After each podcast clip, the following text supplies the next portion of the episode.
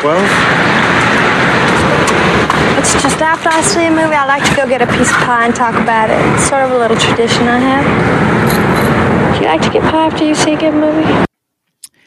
Hello and welcome to another movie podcast. My name is Oscar, and with me today is. Oh, is it me? It's Luke. who uh, who else would it be? Uh, Rolf is not here, but he will be here later on in, In the spirit? show. And he's in yeah, he's here in spirit right now, Oh, and okay. physical reality. He will be here later on in the reviews. Uh, different different schedules today, guys. Anyway, this is episode number one hundred and twenty four, and these are going to be Luke's picks. These are Luke's movies. He Oh, yeah. told us to watch for this week. And um, with some regret, the movies are. no, I'm kidding. Uh, they're they're fine picks. One is uh, Zack Snyder's Justice League. That's the actual title. I thought it would just be Justice League, but no, it's Zack Snyder's Justice League, the revamping right. of the Dawn of Justice movie. And then there's a documentary, of course. If uh, if you listen to the show and know Luke, you know that documentaries are a must. Uh, documentary is called Operation Varsity Blues: The College Admission Scandal. And then we're going to conclude our show with part of the third entry in Luke's marathon called Match Point from the early 2000s or the mid 2000s by Woody Allen. Mm-hmm. Um, that's what we're going to be doing today. And you can always find this show and all of our other shows at otherpodcast.com, not to mention wherever you are actually listening to us on, whether it's like probably Apple, iTunes, uh, not iTunes, uh, podcast, whatever. Right. Uh, it used to be iTunes all combined, but they separated them a long time ago. Um, anyway, and on there you can find all of our previous marathons and what to expect later on in our individual marathons we're going through right now. You know, you can find out what the next movie in Luke's marathon will be, for example, if you go on the website. Again, otherpodcast.com. Check it out, guys. There's a lot of stuff on there. Um, and before we uh, carry on to our usual foray, I'm going to ask you, Luke, how have you been lately? Um, man, I've been doing really well actually. I've kind of on like a mini vacation right now, doing a lot of playing some games, watching some stuff. You know, How many is it? How how short is it? short what? Uh, it's um honestly, I'm probably gonna go back to work tomorrow and Friday since we record on Wednesday, and I'll probably continue my vacation again from like Saturday till next uh Wednesday. Okay. Because I'm, I'm honestly So not going to do anything for the next two days, so I might as well just go into work and save some uh, annual time.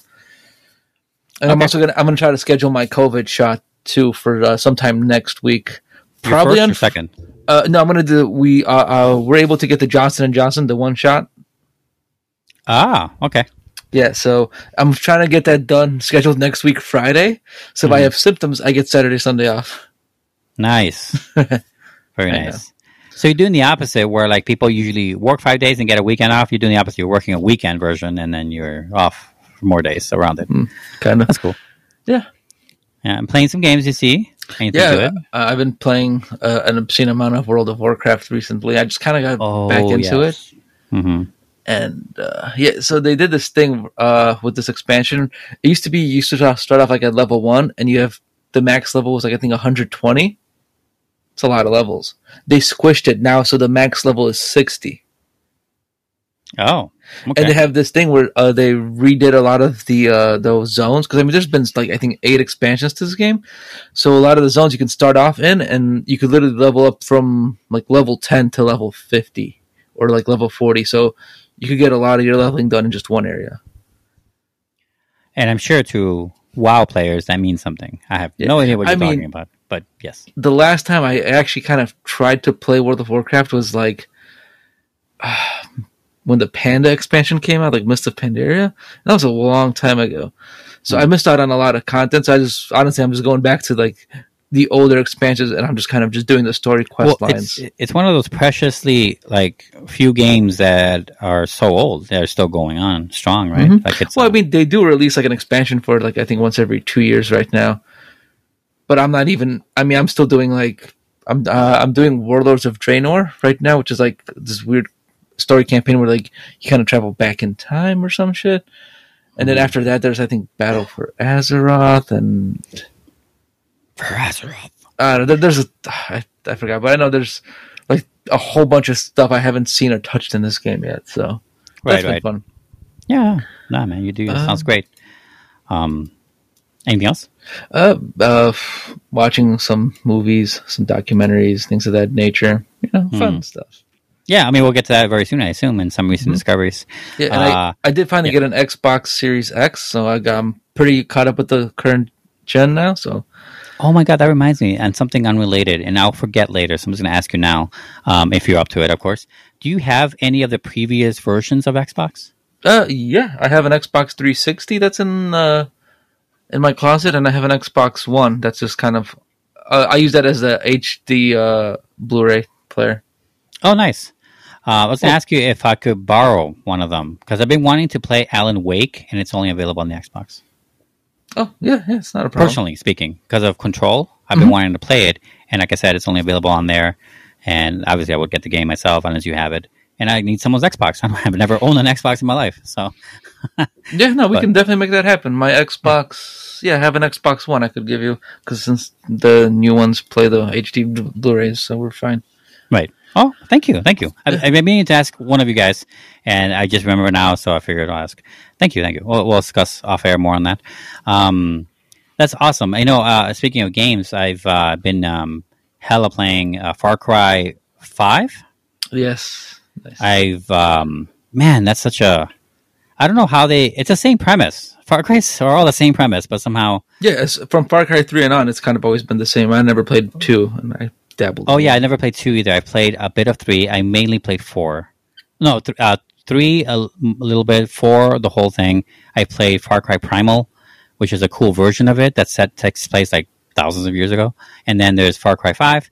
Um, not the latest one because they did New Dawn, yes, and I actually bought New Dawn because of how much I liked Part Five Yeah. because I really loved it. It's a fun ass game. I did a lot. I'm still doing side missions, but I basically beat the game already. And I've been playing the expansion stuff on it, um, which takes you to like different versions of the same game. They're like tweaked versions, where one is um, on Mars, so like like gravity, different tech, and uh, a little bit of a different objective, even though they're roughly the same.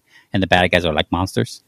Um, and then the other one is like a zombie filled uh, adventure um, and that one's been fun too. I've done two chapters, and then the other one, well, my favorite one is the one that's set uh, during the Vietnam War in Vietnam, where you're uh, a GI soldier stuck in no man's land or uh, behind enemy lines, and then you have to get to the extract zone in this huge map. Not a huge map, mind you. It's like a third of the main stories map or whatever, but it's still like one map, and you have to figure out how to get there.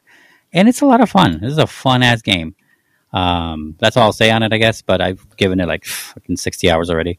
It's um, it's definitely taking my time lately.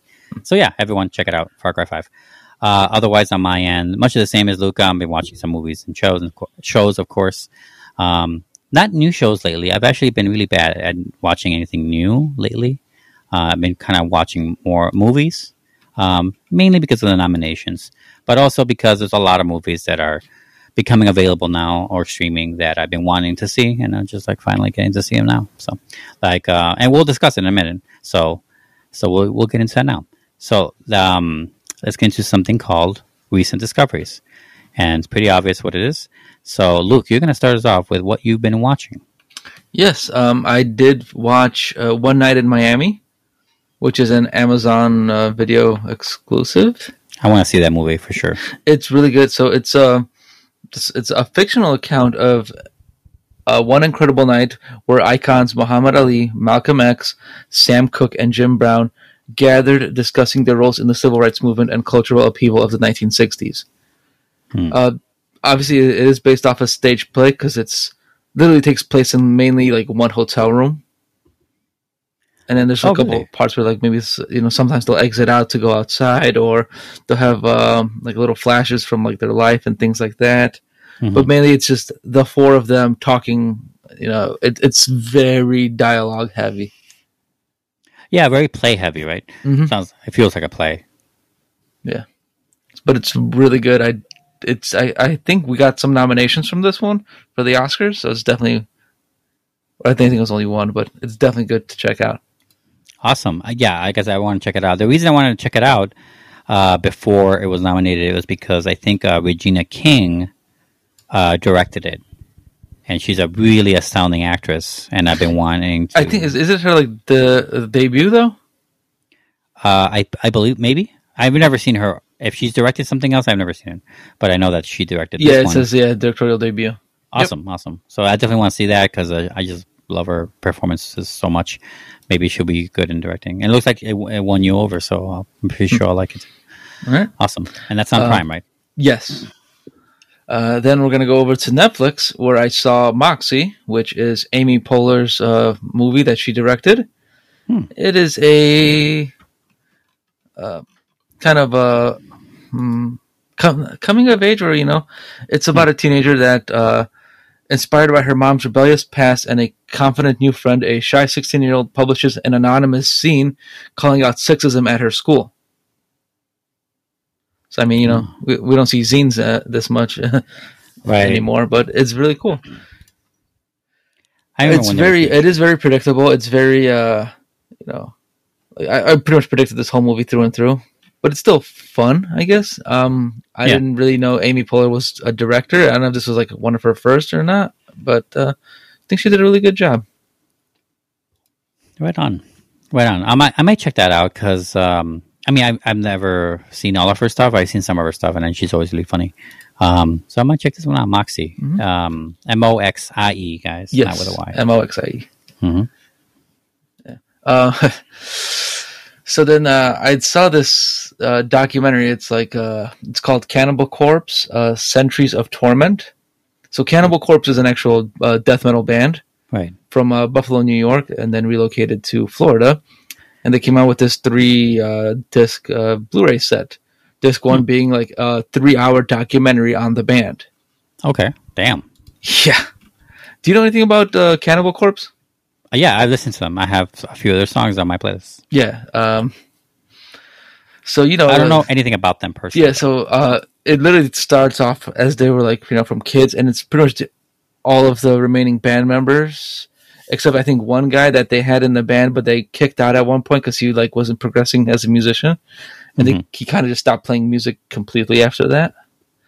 And I don't think they ever got a hold of him. Anyways, uh, Cannibal Corpse death metal band, known for their gory lyrics and cover art and all that stuff. Yeah, their cover art's really cool. Yeah, I mean, I mean, like, I mean, I kind of grew up on like the first three of their albums, which is "Eaten Back to Life," "Butchered at Birth," and "Tomb of the Mutilated." I mean, just just those songs. I mean, just Right. those uh, things. I mean, and when you see a Cannibal Corpse cover, you know it's a Cannibal Corpse cover. You know, it's pretty grotesque. I mean, uh, the "Butchered at Birth" one is like these like zombie skeletons, like operating on like this dead like skeleton and there's like babies hanging like baby skeletons in the background. It's pretty fucking crazy. Yeah, yeah, they're nutty. yeah. I mean no with uh, you know it, it's it is their style though. But anyway the documentary is really good. Goes through like their entire history and all that stuff. It's three hours long so you got to sit down and literally pay some attention because this band's got a lot of history Yeah, it seems very. Um, th- is it fan servicey? uh Like, does it look like? Does it feel like it's catered to fans of the of the band? Oh, definitely. I mean, it's, it's nothing but interviews of like the bands telling them like their whole story, and then there's other bands that are kind of like in there because that that inspired them. I know one of them is like uh, I think they have Trevor from the the Black Dahlia Murder. He's in there a couple times talking about him. It's nice. I know that person. I know that band too. Yeah, and um, so aside from that, there's also the bonus DVD, which is another two hours, and that's even more fun because that they kind of go into like uh, like stuff that they didn't go into the main documentary. Like there's a whole segment about just the artwork, and they had the artist who does all their drawings. And He was talking about like going through like album by album kind of thing. You know, it's pretty awesome, and how certain um places have to get alternate covers because they have to be censored. And then at one point they uh, Right. they just said, you know, we're not going to censor our covers. So they didn't realize maybe the big stores won't sell it anymore or whatever. But that's what we're just going to go with. We're you know. And then there was things like their lyrics and things like that. And like, I guess they had a music promoter or a, a record executive in like South Korea. I think get she got arrested for having their stuff out there in that country because I guess it broke some kind of laws. Wow, you're kidding me. Yeah. That's And like the, increases the rep though. it does. I mean, because when you say like, "Oh, we can't play these songs" or whatever, at certain festivals they can't do certain, they weren't able to do certain songs and things like that. It just got people more into them. Like, what, what can't we see? Definitely. I mean, you're the person who got me into them first. Probably, yeah. It's funny, uh, and I always tell people like if they never heard it, I always reference the first uh, Ace Ventura movie because they are in it. Uh, like their song is in it or the band? The band is playing a song in the movie. Where? I'm trying to think. I, I don't know He goes to like this club thing, and there's like a sh- metal show, and that's Cannibal Corpse playing. Are you and like, kidding? yeah, he kind of just like w- like walks through because Jim Carrey is actually a huge Cannibal Corpse fan. You're kidding me. No, he got them to like he wanted them to I guess to be in the movie, and they t- they talk about that like you know Wow, like- that's that's like- great. That's was nuts. I mean, Jim Carrey had yeah that guy is awesome. yeah, a lot of power. I mean, yeah, you could get that done. Is my point. That's crazy though. I never would have imagined that one. Mhm. well, um, obviously, I mean, I'm not, you know, I mean, I don't know if I can do the three hours because I'm not like the biggest fan. I do like their music, but never. I'm not not the kind of music guy that, that gets super into even my favorite bands of all time, and they're not that for me. But um, I'm curious about seeing like a few snippets. Definitely about the artwork stuff. I would love to. See Um, so if you uh, if you can actually kind of watch it all on YouTube right now, it's all been Oh, nice. posted there. Uh, parts one, two, and three. Part uh, the second DVD is like a, a concert performance. So, but part three is the uh, bonus stuff, yeah. and there, it's pretty much chaptered out, so you can just skip to whatever you want to see. Oh, okay, cool. Mm-hmm. All right, so that's the Cannibal Corpse three disc Yeah. documentary. Centuries of Torment. Centuries of Torment. Right on, right on. And is that a, I guess that's a new release? I guess. Just no, it came out a while ago. oh, it came out. Oh, you just saw it for the. Okay, got it. Yeah, I saw it for the first time. Got it. Got it. And uh, you have one more, but Yes, we Gonna- both. yeah, we both saw this one. Uh, I care a lot, starring uh, Rosamund Pike. Rose. Yeah, exactly. Yeah, and Peter Dinklage and some other people, but mainly her. Yeah, mainly her. Yeah. Oh, yeah, I saw the trailer for this movie and I'm like, I need to see this. So the synopsis is a crooked legal guardian who drains the savings of the elderly wards uh, meets her match when a woman she tries to swindle turns out to be uh, more than yeah, she first appears. Right, man. It's crazy. Do you like Netflix trailers? I mean, not trailers, but I mean, I don't know if they actually have trailers, or they just show a scene from the movie. Uh, I, I don't know. When I first saw the trailer, I was like, "This is really interesting." Like, th- this woman goes and uh, gets kind of legal guardianship over an elderly person, and just takes over their life. They can't do anything without her. It's kind of like well, I It's felt like that scary. whole Britney Spears kind of thing. Right. It is. Right. It is exactly that. Um, it is kind of scary, right? That I mean, it's just a movie, but I'm, I I imagine that the reality is not that far off. Mhm. You know, from from what the movie depicts, or maybe it's more accurate than I want to admit. Who knows, right? Um, I don't know. I didn't read the laws, but uh, I like a good con movie. Yeah. You it should- was- But uh, did you? What, what? So, what did you ultimately think on it when when it ended? Did you like it? um, at the big, I was torn. Mhm. How it ended, but man, oh, she is she is fucking ruthless in this movie. I would say fearless, man. That's her main thing. Jesus, Uh, real go get it. We talked about uh, what we're gonna talk about a certain person in a doc in the documentary title in this week's reviews about that. You know that certain driven type. hmm You know she's got that too. You know what Yeah. I'm saying? Like Jesus, like I guess you're gonna make money then. Um, Yeah. you do that. But uh, you know, I you know what I liked about this movie is that it kept me on my toes. Oh man, definitely did. Yeah, you you think it's gonna go this way, or maybe it's not that so much. It's maybe as more like it can only go to this place from here. You think that, and then it doesn't, and then it carries on in different ways that kind of almost it almost betrays the the first act of the movie, where you think this movie's about this, and it's really not about that at all. Or yeah, I was is- surprised with that. Or, right. I'm trying to be vague here, um, but it, it or, or it is about that, but in a very like thematic way, not in a in a plot way. In a plot way. Um, but yeah, Peter Peter Dinklage though pretty good. Mhm. I like them as a. I always like him as a bad guy. Um, yeah, it's it's a it's a very interesting movie. I can't say I really loved it or anything because of some weird decisions that happen um, with Rosamund Pike's character. Um, not just the end necessarily, although I, I saw that coming though. Um, it's more about the um, like. I don't. I don't feel like the movie instills a very good. Um, how do I say this? Like motivation enough, or like balls or spinelessness into some of the characters. Uh, again, I'm not trying to spoil, but I feel like it, it kind of betrays some character in moments. Uh, oh, movie. okay. You know, I, uh, I think I know what you're talking about. Yep. especially about this stupid car crash thing. Uh, Yeah. I, don't- I don't like that at all. But, uh, although I, I did hate her so much in this movie, like like she fucking nailed it. Like I wanted to just rip her guts out right, because of what she's doing. stay away from my grandma, bitch.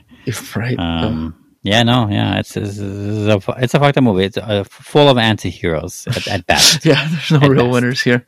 yeah, at best. Uh, There's no uh, good no, person. The very the guy at the very very end is my hero, though. If, if you understand that. Oh, I see. Yeah. Yeah. Okay. Yeah. Yeah. yeah. I mean, he came too late on it, but yeah, I understand. Yeah, sure. Um, so that's I Care a Lot on Netflix. Uh, check it out. It's one of their 2021 releases, right? It just came out recently. Yes. Um, speaking of- Netflix and their new releases, I have something from 2020. Uh, it's called The Midnight Sky. Have you heard of it? Uh, no, I can't say that I have. All right, here's a little synopsis.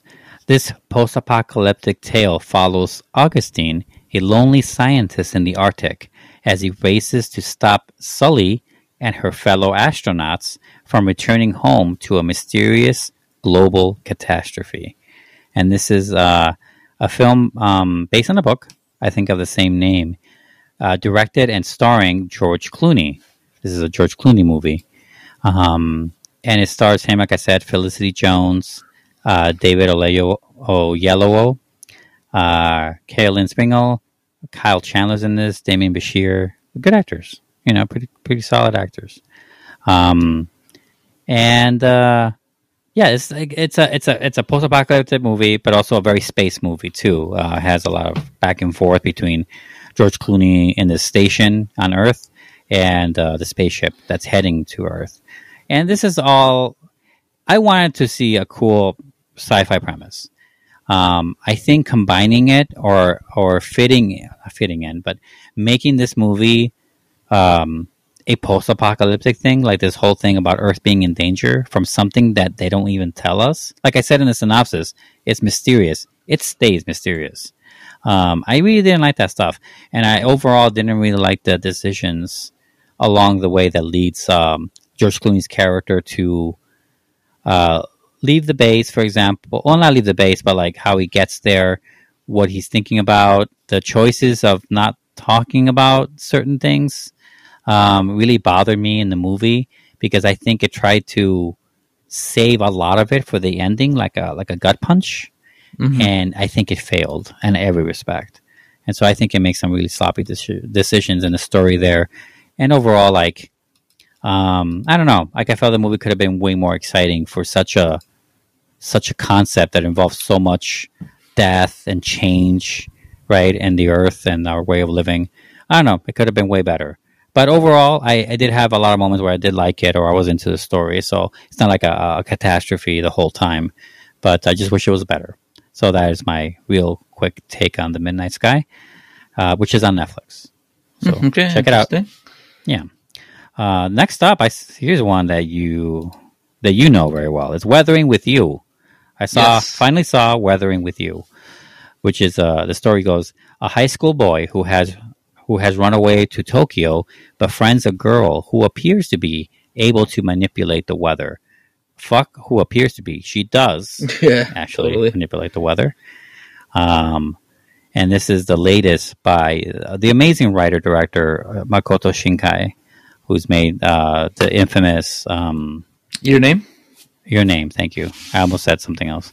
uh, Your Name, and, and, other stuff that I've seen since that year. A great year where it made all our top tens. Um, yeah, this is a great movie. It would have. I would have definitely, I would have definitely considered it into my top ten as well. Like I don't know if it would have made it, but I would have definitely seriously thought of it. You know, had I seen it last year.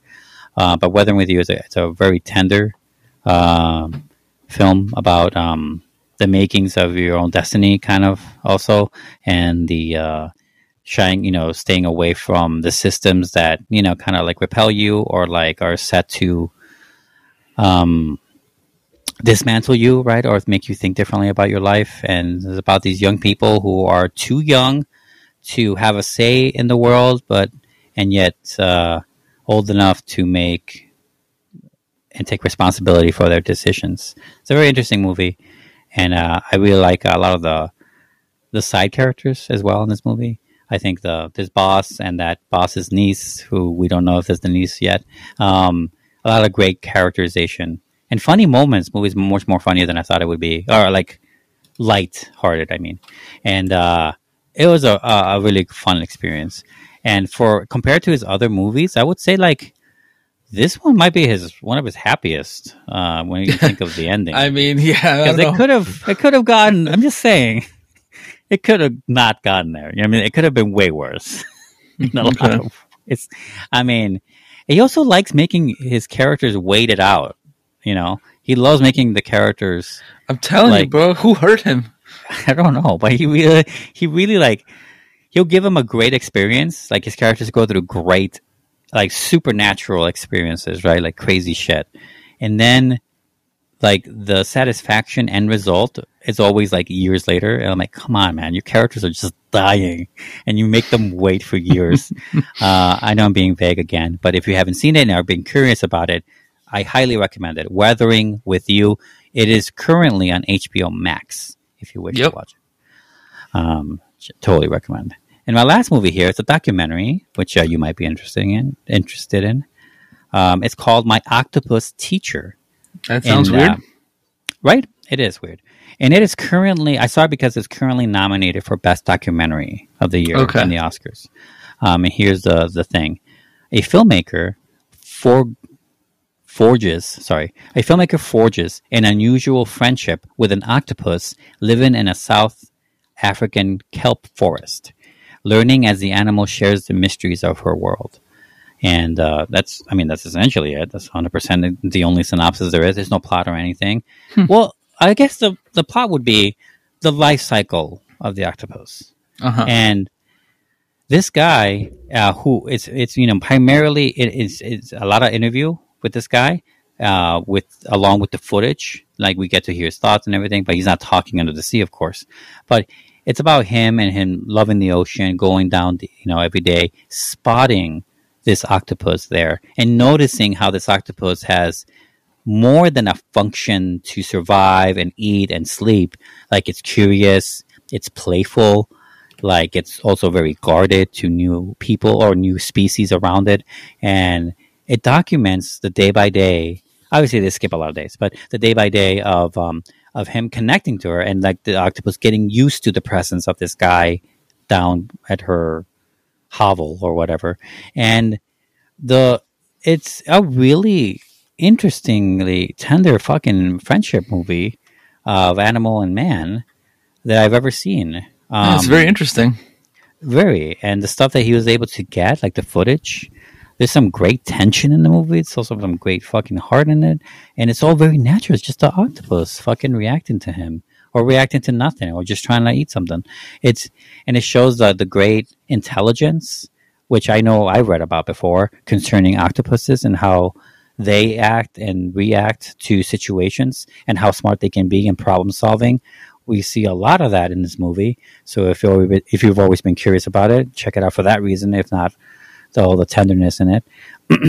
but it does follow the full cycle of it, and the guy has a um, a very observer's point of view when it comes to the octopus. Like it doesn't, if there's a predator nearby, he doesn't like get her away from it. You know, he lets nature do everything. Oh, He's okay. just documenting and being. If you die, you die. Right. Um, but also, But also dies, cares for her very deeply and constantly follows her, and the, and the octopus clearly likes his presence. Um, so a very very interesting movie. I fucking was totally emotional by the end of the movie, completely broken down. So I highly recommend it. I did not know what I was getting into, so um, check it out. It is on Netflix right now. My Octopus Teacher, check it out. And that is it for our recent discoveries. And we're going to take a little break here. When we come back, we're going to review this uh, blockbuster, or at least would have been a blockbuster, maybe. Uh, what movie is that? Um, Zack Snyder's Justice League. That's right. So stay with us. I had a dream. Almost like a premonition. Think there's an attack coming.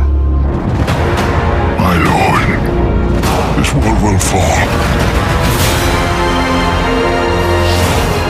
I need warriors. I'm building an alliance to defend ourselves. How do you know your team's strong enough? If you can't bring down the charging bull, then don't wave the red cape at it.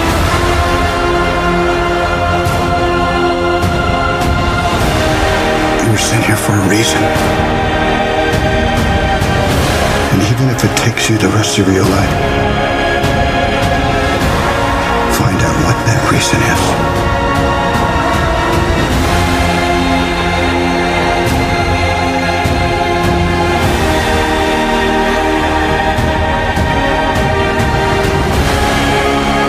He said the age of heroes would never come again.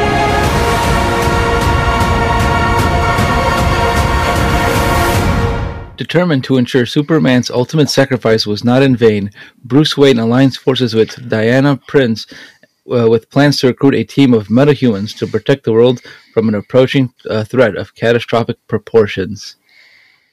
Zack Snyder's Justice League.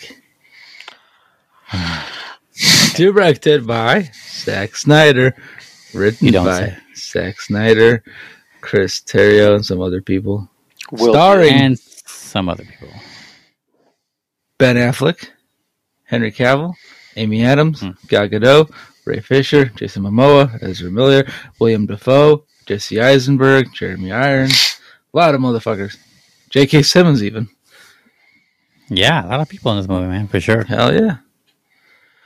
So, I was stoked about this because, uh, as we recall, the original Justice League movie was a pile of crap, and allegedly it was because uh, Joss Whedon took over the the directing seat and pretty much re-edited the movie to his liking. But now we get to see Zack Snyder's creation, and I really enjoyed it, despite it being four hours the time just passed by and it was a really good watch. Four hours and two minutes, this movie. Yeah, we well we I think we skipped through some of the credits. So Yes, four we hours. did. Yeah, four hours. I, I Still. remember. Boys, Remember? what- I remember. yeah. Um, so I saw it with Oscar. We had a whole thing of it, you know, with some people and got some pizza and whatnot. I, I, I thought you enjoyed it, Oscar. Am I wrong to assume? I definitely uh, liked it more than I thought it would. I would for sure. Awesome. Um, do I think? Do I think it's worth the running time? Do I think this movie should be four hours? No, no, I do not. I think very few movies deserve to be four. I mean, not deserve. That's a strong, strong way, wrong way to do it. Um, definitely should not be. Like they definitely could cut shit down. You could cut things down in this movie for a hundred percent. But I and there's definitely ways to streamline the plot. There's no. It's uh, it's really not that hard. But okay. Besides that, I did enjoy it. I did have fun with this movie. I found that there were, um, I would say, I still wanted to have a little bit more, or maybe a lot of bit more, lighthearted moments. But it does have that usually in the Flash. yeah, and um, he's the comic you know, relief. his well, he's also the he's also the wild eyed kid that's like, oh, this is new, and he's fucking stoked. You know, he's stoked to be there. So like you can see it in like in Ezra Miller's eyes, really, and uh, that stuff really helped um, take off potential bitterness of the movie. You know, being overly serious, which is, in my opinion, the primary problem with uh, these DC movies, the the run of DC movies that have come out, and even when they tried to do something lighthearted and more fun, blockbuster stuff like uh, Suicide Squad, Shazam. they just did a they just did a really bad. Well, Shazam is a good one. I mean, I'm talking about a bad one.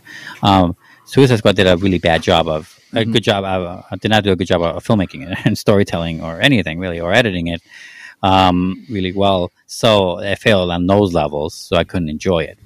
But this movie, I did enjoy it, and um, you know, uh, it's separated into parts for your convenience, meaning the best parts to press pause and literally go do anything else for a while and then come back to finishing it. Um, you know, um, so it's like I'm I'm kind of like I'm not 100 percent like mixed on it necessarily, but like I did overall like it. I wish I liked it more, and I wish it was shorter. Those are my two cents. All right, Ralph, what did you think?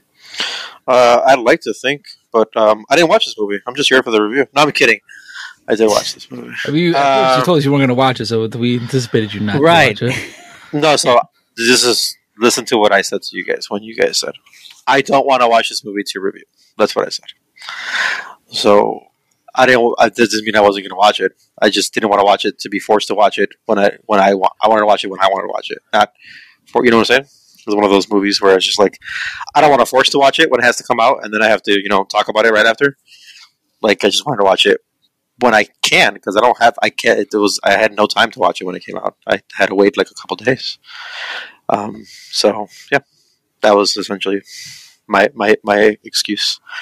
Um, And now that so I have, could, but I couldn't commit to it. So that's why I told you guys don't don't don't include me earlier. Um, so now that I have though, uh, I mean, it took four hours to make a good Justice League movie. Jesus Christ. um, that's me. That's So you're saying it's good, huh? that's I hate. I mean, yeah, it's way better than the piece of trash Justice League that I got earlier. Yeah. Um, I, I don't know why Zack, Zack Snyder had like health issues, right? Didn't he or something Uh, like that? no, um, I believe it was the His son. suicide of his wa- of his son or daughter. Right. So he Son, had I to leave the project. yeah, it was a legit family tragedy. Yeah. Um. So yeah. Nonetheless, I mean, I, w- I could only imagine how much how would have it been if he did a two-hour movie, right? Um, instead of this, but because it gives you a lot more time to do everything that he wanted to do, it actually extrapolates characters. Um, it actually gives meaning behind uh, even Steppenwolf, who I totally forgot was in the movie until I see him. Yep. Like, uh, you know, there's a lot of things of the reason. At least it makes him a somewhat villain. You know, we already know about Doomsday, and we even get some of Doomsday stuff. Um, I would say the, and also it, I think it redeems one huge character, which is Cyborg, because Cyborg actually has a story in this movie, which he always should have had a bigger role anyway, for the fact that where his powers come from. But it was always just like, yeah, don't worry about Cyborg. Um, I don't know. yeah, there must have been a good chunk of the extra time, right? Extra scenes because I don't remember that much of of uh, Cyborg. No, Cyborg, you got like maybe a couple scenes of the beginning of stuff. Um, but really, he was very minimal aspect. And same with Flash. Flash, even though he's comic relief and you have a little bit of stuff with him, I almost think you could have done without. To be honest with you, that scene where he does the saving stuff in the his intro scene, I mean that's it's fun to watch for sure, and it shows that he's late to things, even though he's the fastest guy alive. Um, but like I don't know. I felt like Flash was probably the weakest character almost in this, um, and almost because no one else. Aquaman already has a movie. You know, Wonder Woman has a movie. Everybody else except for Flash and uh, Cyborg have a movie. So uh, you couldn't. They, they decided to focus more on Cyborg because this is almost his origin story. Um, if you look at it, almost his origin story. So yeah, I mean the movie did a significantly better job. Um, and I, you know how much I hate the villains in freaking uh, DC movies, Oscar. Um, they just don't do a good job with villains or just Right. last fights or whatever. I think they always do poorly. Um, and I think this one did. Like I don't know, the, the movie was just significantly better. Um, it was a chore to watch, though. I'll tell you that. Even though you do have moments to pause, which is a really good thing to, in the movie, where they separate like into little things, like you said earlier. I think there's like what five or six parts. Five parts, yeah. Right, which is kind of cool. Um, but yeah, you, you do see where I mean, I get why you needed. all I don't know. You can still make it shorter. I would say for sure, maybe three hours. Um, like a Lord of the Rings kind of movie. Right. I could see that instead because I mean, there is a lot to, to be in this movie for sure. Um, You know, if you speed up the slow motion scenes, I'm sure it'll be up to three hours. actually, yeah, you probably Uh, probably three. There's a and a half. lot of slow motion scenes. Yeah. Probably three and a half. Yeah, three and a half. I can see that too. But nonetheless, I mean, uh, significantly better than the first Justice League. Like I said, um, there's a lot more stuff going on. Obviously, because you have two more hours of shit. But just overall, like it feels like an actual Justice League kind of thing. You know, um, I still feel like they spent a lot of time with Superman when they don't don't need to. Um, I think we all know that already. Like everything that happens, but even though they changed some stuff, which is kind of cool. Um, I just did like overall the characters um, actually developed. Like you actually let them develop. Congratulations, it's a good thing. Yeah, yeah. Uh, I I especially agree with the villain. Um, I mean, compared to most of the other, not just DC, but in general, kind of superhero villains. Um, but DC especially, he is definitely way better. Um, he's, I mean, I mean, still not very good, by the way, but or still not very great anyway. But um, I, I think he's better because like you see, uh, um, you don't empathize with him necessarily. There's none of that going on. A really great villain, you definitely would empathize with. This is not that. But Steppenwolf is interesting because he's given like this pathetic streak of like Mhm. wanting to get back in good graces with his ex boss. Yeah. that's putting with it- Darkseid? Well, technically, his Right. current boss. current boss, I guess. Right? Yeah, right. He's trying to get back in his Good good graces. graces by taking over X amount of worlds for him. And also, like I, I I both like and hate the idea that these guys are just so nihilistically evil without any, I don't know, any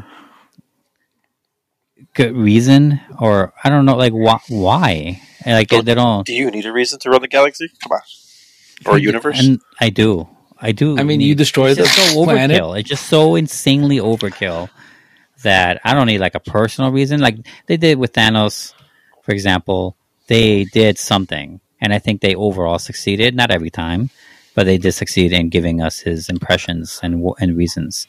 Um, and it was good enough, you know. But this movie and a lot of them, especially with world-ending things, um, not a very good reason. Meaning that they're just evil. Um, I mean, Steppenwolf, we know why his reason. I mean, he's the main villain in the movie. He's not Yeah. the the, The main, main villain, villain, uh, of all of them, granted. But he's the main villain in the movie, and he has reasons, and he has pathetic reasons, and he is shown to be like second fiddle to a lot of a lot of the people in his wheelhouse. But like he is definitely way better than the other bad guys, seemingly about you know just being evil. Um, yeah, so that stuff is definitely awesome, and uh, I did enjoy a lot of the a lot of the um, the independent scenes that the heroes get, uh, particularly when it came to the boxes, like showing us the different lands and the different locations of these mysterious magic boxes that can do whatever you want. This is exactly what the stones are, by the way. Um, the uh, the six Infinity Stones. Um, yeah, it's it's it's. I mean, like I said, for what it is, better than I thought it would be, and they managed to squeak by a win. I agree. Awesome.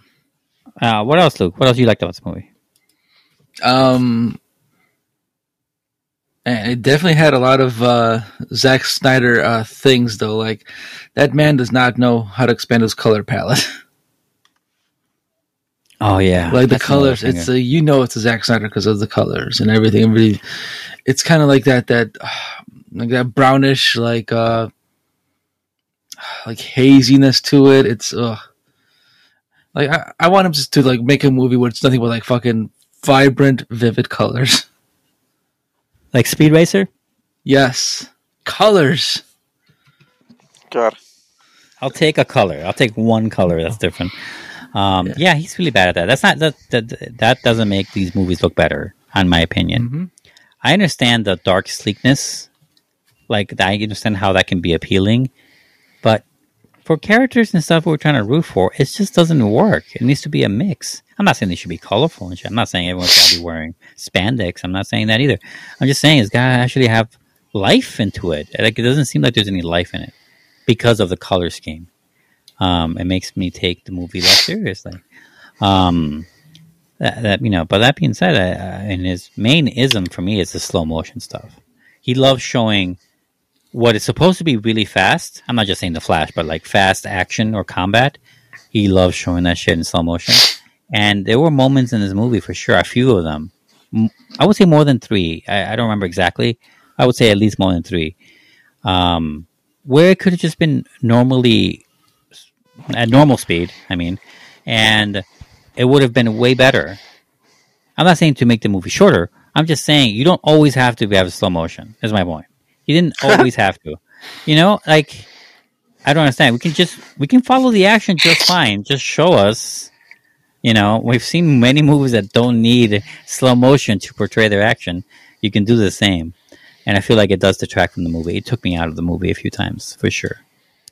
Um, that, that's just me though, guys. I mean, I, I mean, in Watchmen, I, I, think that's the thing with him is that he can't help himself with the slow motion. He can't help himself with the po- color palette. We just got to find him projects that fits his stuff way better. Like in Watchmen, it just worked, right? It just Mhm. worked, and, and coupled with other things like the music and so on.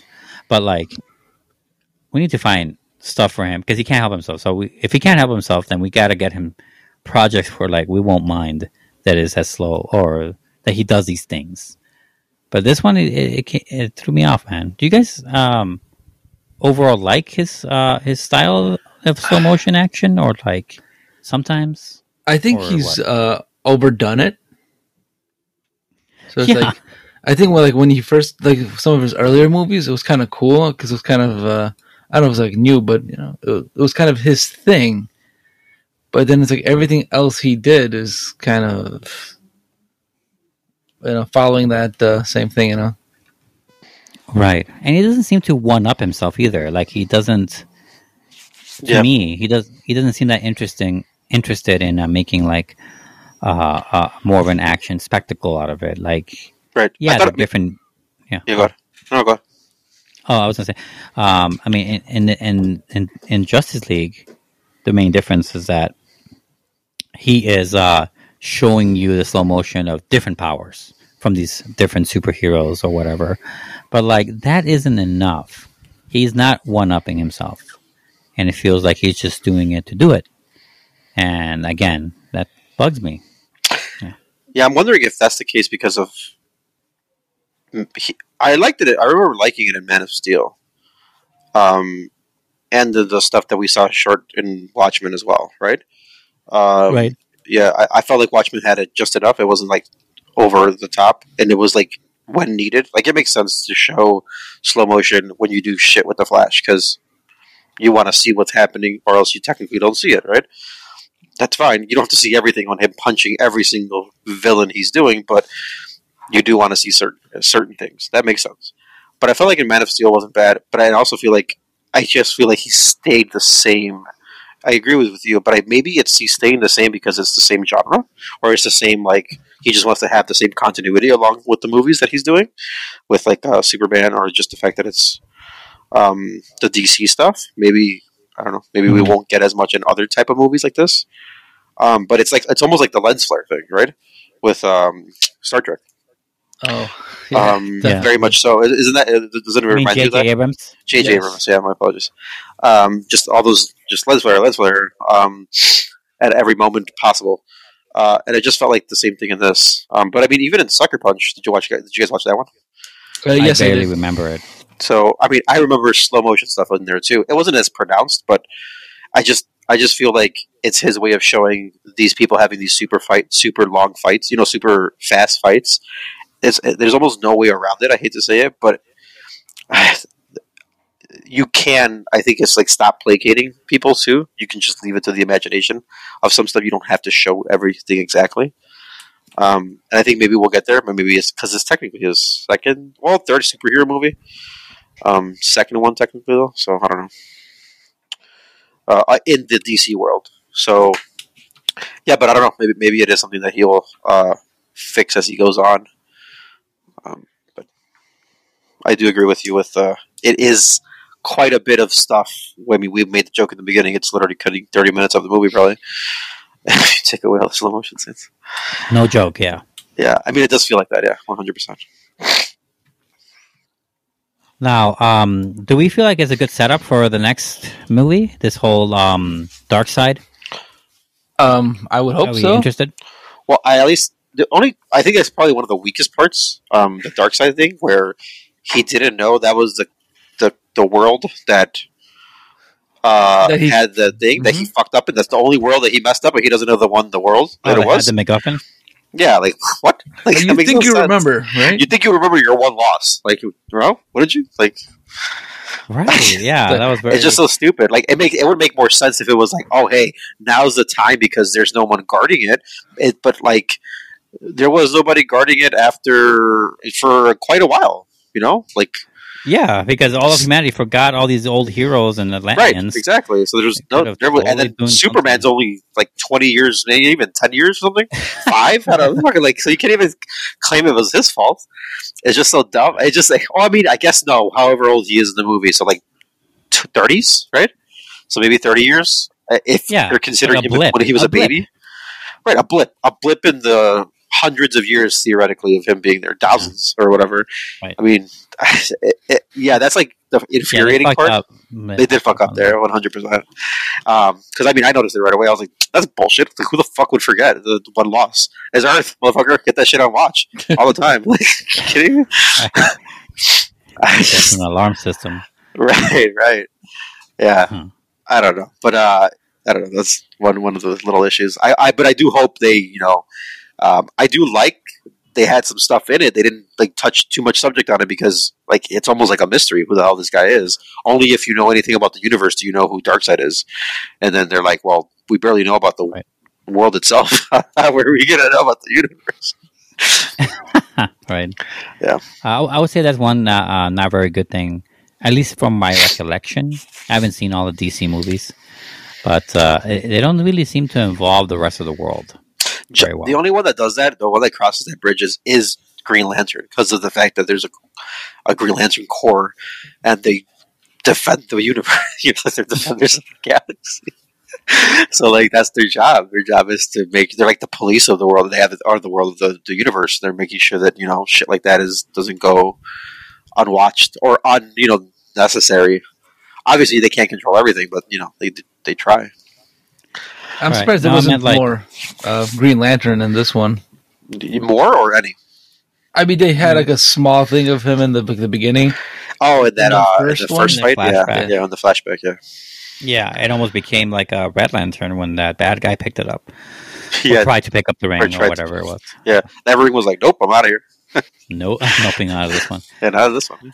No, I meant that there's a really big disconnection, the disconnected attitude with um, the rest of the world, meaning like the citizens, like the No. world. I, I agree, and- but I, I think that's like there's the sad part about it is that the DC universe is still in the infancy. It's still in the beginning of the DC universe. We're still like, even though we have a big threat already, just like kind of like the Thanos threat that we have in Marvel, they're Mhm. still in the. They don't even have a watchtower yet. Once they have a watchtower, like, and they actually become the Justice League, not like you know hit hodgepodge Right. things. That's when like, oh hey, by the way, we have other problems, you know, and they, they, that's when they know that they can be infiltrated by other enemies um, besides Doomsday. There should be a lot of other enemies that should be coming in, but they haven't. It hasn't become that big of an issue yet. Um, I don't know if they're just sidestepping all those for Doomsday. I don't know. Right? What can don't say about that yeah, one? I'm not. I'm not running the show over there, so Right, right. Um, nor am I privy to conversations. Right. Uh, there was something I was gonna say, man. Uh, I think it went off my head. But in the meantime, uh, what did you guys think of uh, the action sequences in general? Did you one that stood out for you guys, or did you um, feel for any of them? Like a like a oh man, that's badass, or eh, it's okay. Um, anything like that jump out at you? It's an Um, action movie, technically. I mean, I did like uh, kind of how how they finished off uh, Steppenwolf towards the very end, though. That was nice. Hmm. Remind me. Um, Kinda how he kind of gets launched and uh, Wonder Woman cuts his fucking head off, and it just Oh falls yes, over to the other Yes, dimension that's right. yeah, through the portal. Yeah. yeah, that was cool. That was cool. And I like how the. I mean, I like as far as far as these ultra bad guys are, Like I like how they're just so dismissive of the whole thing. Like, okay, let's just go over there and get it ourselves. Um, I didn't say that, but that's the intention. I'm guessing. Um, uh, another thing that's uh, really bad about these movies, and they didn't really fix it, and you can't fix this. I don't know how, but Superman is OP.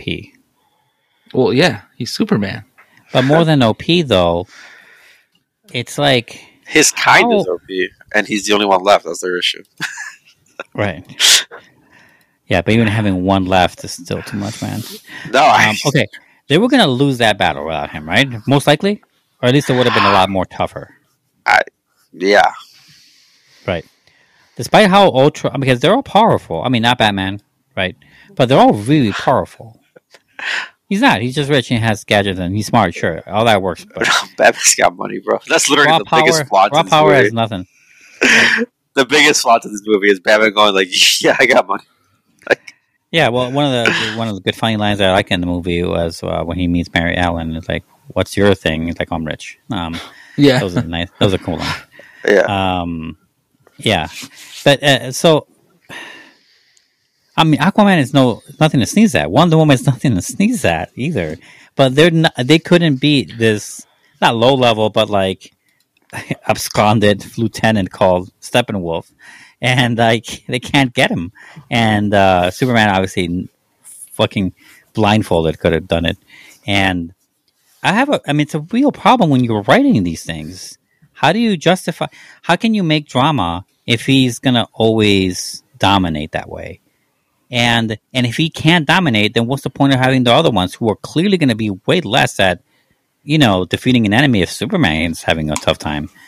Like, how do you? There's a big chasm Yeah. of difference, right? Like, it's kind of annoying, Yeah. and it's it's going to be problematic in the future. I, I can. It's Well, I have, a, I have a side question for you then. Yeah. Um, since you bring up the big issue, of course, which is as long as they have Superman and he's attending to the right things. I mean, he can't protect everything at the same time, right? So the damage is Mm. still going to be done somewhere, right? You can't bring a million units out of nowhere and then expect them to still fight the main boss and then all the million units. Yeah. Anyways, but that's besides the point. Mm. Is that Yeah. what do you think of the flash forwards or the visions? what the fuck was that? So what do you? I'm asking. forward? I'm- it a vision? What is it? Well, that's what, that's what I'm asking. What do, what do you think of those potential potential futures or whatever where Superman is technically? I think once I understand what that is, I can get an opinion. But let's just for now say it's a flash forward. It's going to Yeah. happen. Right. Just going to happen. Yeah. If it is a flash forward to uh, dark times to come, um, I think that it kind of sucked. Kind of shows a too much and not enough. I don't know how it manages to do that, but it does that. Yeah. It's hard to pull. It's no, you're right. It's hard to fuck up quite that badly on the flash forward. Yeah. but they do. They did that. I don't know what the fuck the Joker's doing there. I don't know Laughing. why they let him. I don't know why he laughs terribly. I don't know why he. Um, it's not just. I'm not just saying he's not my Joker. I'm just saying he's not a very great Joker. Okay, that's what I'm saying. I don't know. I think But- he redeemed himself a little bit from Suicide Squad. Why? Because he doesn't have a grill in his teeth. he wasn't even matter. in the Suicide Squad, was he? Yeah, he Yeah, At the very end. He was in a flashback. No, Oh. when they introduce uh, Haley. Uh, oh, that's name? right. That's right. Harley Quinn. Yeah, they have this uh the worst fucking scene. Hey, whatever, doesn't matter. It's all bad. Okay. Anyway, um what I'm trying to say is that they let him go on and on, talk about nonsense. I don't know what the fuck he's talking about. and obviously which it goes along with Joker, but why spend a flash forward at the end of your four hour epic to give it to the Joker? You're giving it to him much like in the upcoming review of the college admission scandal, you're giving him undue prestige when you haven't deserved it. And um it bugs the fuck out of me. So I did not like it. No, but if it's an if it's a vision, then Batman needs some fucking therapy. Or whoever's fucking having this dream. if it's something where like he's trying to prevent that future from possible happening, meaning we're not actually going to see this future, but some sh- some movie's going to explain some great thing that he or Batman probably has to do to make sure it doesn't happen then that could be interesting. Uh, that's probably the better one. If that's just, if that's what's if that's what they're doing with that flash forward, but since I don't know, I can't even enjoy it. So no. What do you guys think? I'm kind of excited because I want to see like this, like what causes this.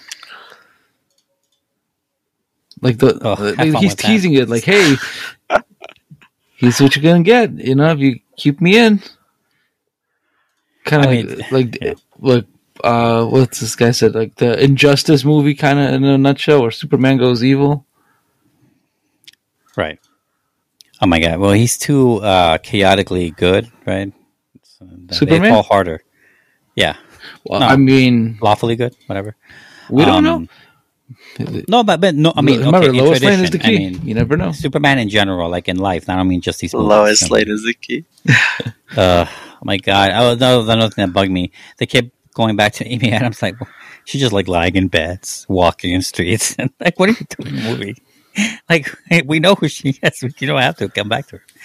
Um, what do you think of that? Flash forward. Rob? I mean, I I I lean on like between both you guys here, where I'm interested, but at the same time, like I'm also lost with you. Is is it that? Is is this what it is? Is a flash forward? Is it a vision? Is it a potential flash forward? I don't know what this is. You know. Um, Are you showing me too much or not enough? right, right, yeah, and uh, and I'm like, so I, I'm curious. Uh, and uh, where is it? Sorry, the I just don't I don't understand certain things where they say, but I, but at the same time, I know we got different ones than what we got before, right? I felt like there's a lot of parts of this movie where they did take out stuff from the original Justice League that we saw, um, including the flash forwards, and then they replaced them with different ones. Um, I just don't get like. I, I feel like we didn't need so much of it since we're not going to say so much. Also, you know what I'm saying? I felt like we got a lot, but a little. But why even get a lot if we weren't going to get enough to know anything about the future? Like Right. it's it's like you're I- teasing I- us too and- much. And it looked like they were already setting up the next big thing, which was Darkseid. The fact that he's alive, he's going to go to Earth. He found out that Earth has the precious thing he wants. Right? Uh, Isn't that enough for the next movie or the next big ass threat?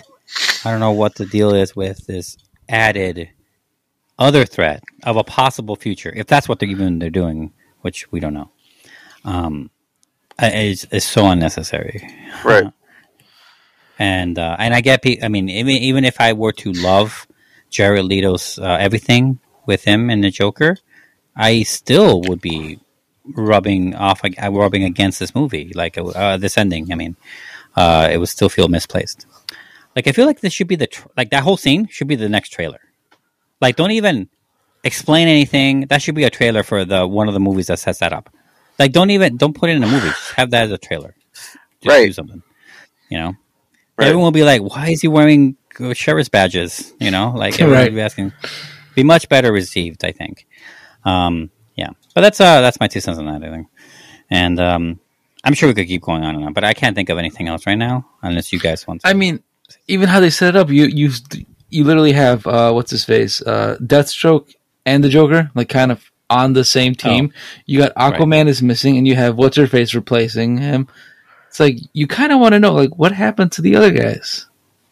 yeah, probably that. Why are they here? like, like, come on, man. Uh, I don't know. We have to look at their Hollywood deals. Like, is just how many movies does Jason Momoa have? yeah. Go that way, right? Um, uh, you know what? You know what? One thing might redeem. It won't redeem the movie because it's still a sucky scene at the end of a movie that's already too long. But like one thing that could make that scene worthwhile is if they're not going to do this. This is not going to be true. But I'm just uh, what ifing here.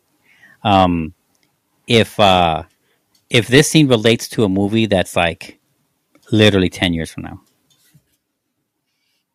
You know Could I'm be. saying like like something way down the line that they could actually tap into later. You know, like have us forget about it, have us not think about it. Like it's that could be a cool like not a stinger because again it's, it's part of the movie before the credits, but it could be part of a really badass thing that could like seed in and actually do some work along the way to make it worthwhile.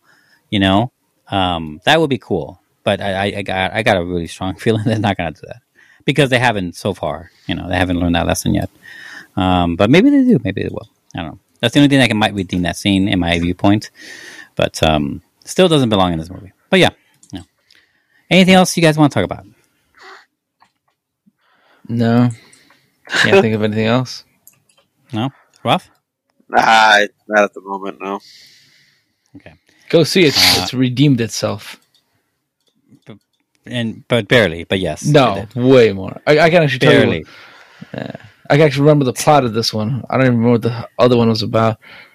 I I barely know this one. I mean, it's very simple. Just revive Superman to defeat whatever. um, Well, and this one is actually gather a team, and the first one is, dude, do we revive Superman yet? Because we need him.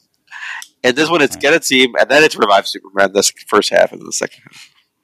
I'll tell you one thing that that made uh, that I liked in both versions of uh, the shitty in this one is uh, the scene when uh, Superman is revived and he's like pissed and confused or whatever, Oh, yeah. and that scene where the Flash goes to try to flank him and his eyes follow him. yeah.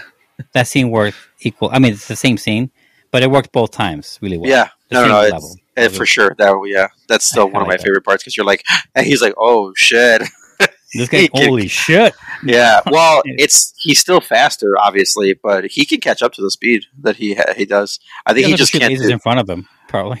right, right. Yeah. right. Yeah, pretty cool. Anyway, so that's it for our review of Zack Snyder's Justice League. It's on HBO Max currently and in theaters too, right? Am I? Oh, I don't know.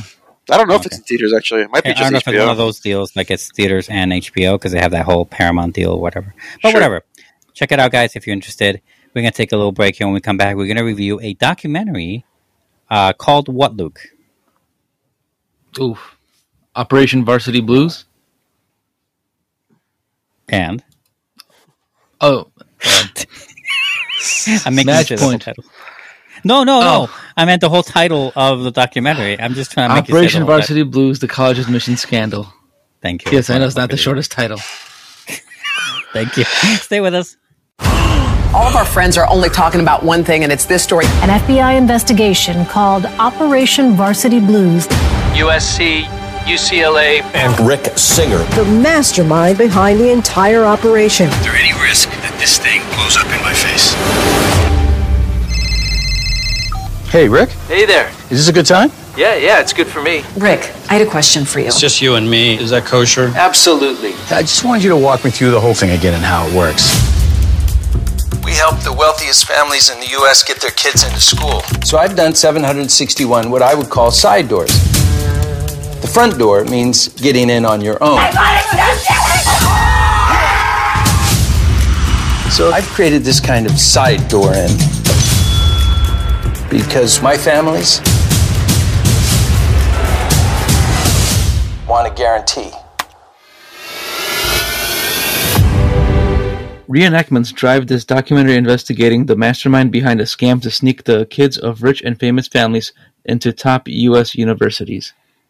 Operation Varsity Blues: The College Admission Scandal. Yeah. Yeah, bitch.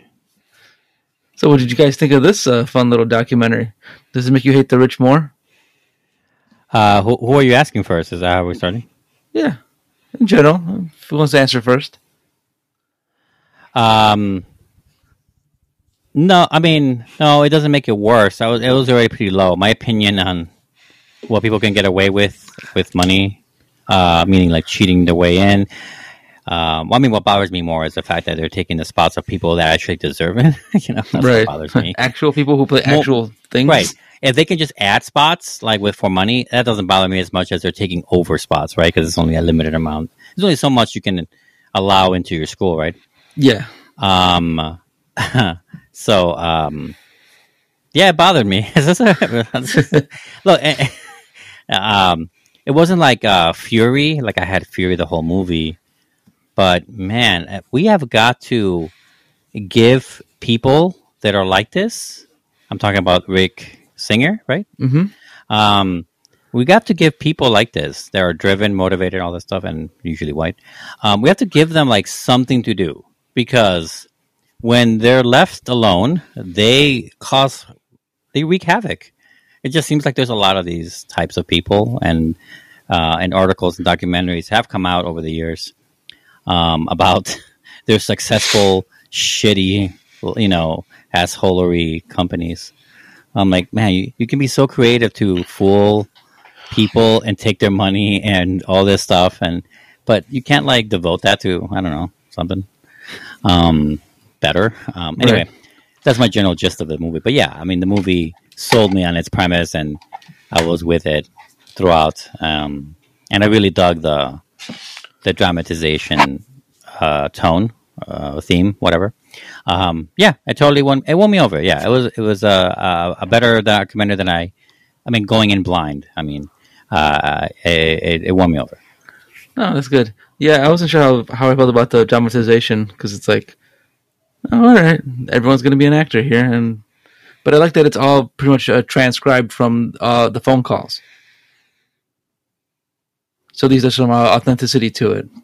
I'm sure they took a couple liberties since I can't, you know, didn't hear the actual phone calls. Yeah. Um, th- this has been done before. It's not like new, new um, in documentaries, but it's um, it's definitely a fun way to both be a movie and also be a doc, right? At the same time. Um, Get some low use one or level actors. Yeah, you know, um, if uh, if anyone gets to watch that movie Tread that I've mentioned, I made my Mhm. top ten. Oh, they do that a little bit. I mean, they do that throughout the movie in the sense of this monologuing for like a real life voice of the person that they're talking about. But since most of the movie is dramatized, uh, dramatized, whatever, um, you know, they have to like just superimpose the real voice over the make believe picture, right? So Mhm. similar to that. Yeah, otherwise you're just listening to like a you know guy's audio with a black screen, or maybe they'll throw in a wavelength. Yeah. Right. What did you think, Ralph? Um, I mean, I don't know. None of it was really surprising. I don't know. I mean, Have you read about it? I, yeah, yeah. I mean, I know all about it. But I just like, I didn't we all know this was happening already? Like, I thought this. I thought like everybody knew this. You know, I guess maybe not the side door. Yeah, everyone knows about the back door. Simpsons made fun of it. Right. I mean, because in the end, those are people basically, literally. They're. I don't think they're taking up a slot. They're just paying to get in. Right. Just- you're just. Um, you're basically saying I'm paying enough to there be another slot. You know. Uh, and you're like, sure, yeah, whatever. I got a new West Wing, I guess. um, Didn't name that, it whatever uh, the hell you want. Kate something, that actress uh, from Almost Famous, didn't she go to Harvard that way? I think so, but like, this is the back door, right? That's the that's the, between the school and them, right? Yeah, I donate Right. so much money, you might accept my child then. Right. It's like not all of, a, su- all, all of a sudden, you have ten times more dorm space. That's crazy. Right. You know, like, um, or whatever the case is. But yeah, I don't know. I just felt like I, I I knew there had to be some other crazy thing. Like, why does? I mean, it just is like human nature. I just always assumed something like this was happening. Coming out, I guess. I mean, was I mad about it? No, it was just like, yeah, okay, that sucks. That sucks that it's actually true, I guess. But like, it is. It is what it is. I mean, it's shitty, yeah, that these people are taking up spots, uh, especially for like. Could you imagine being somebody who's like, you know what, I might be able to get into rowing because uh, I specialized in it. I'm not the greatest, but you know what, I think I can get into USC for rowing. That'd be great.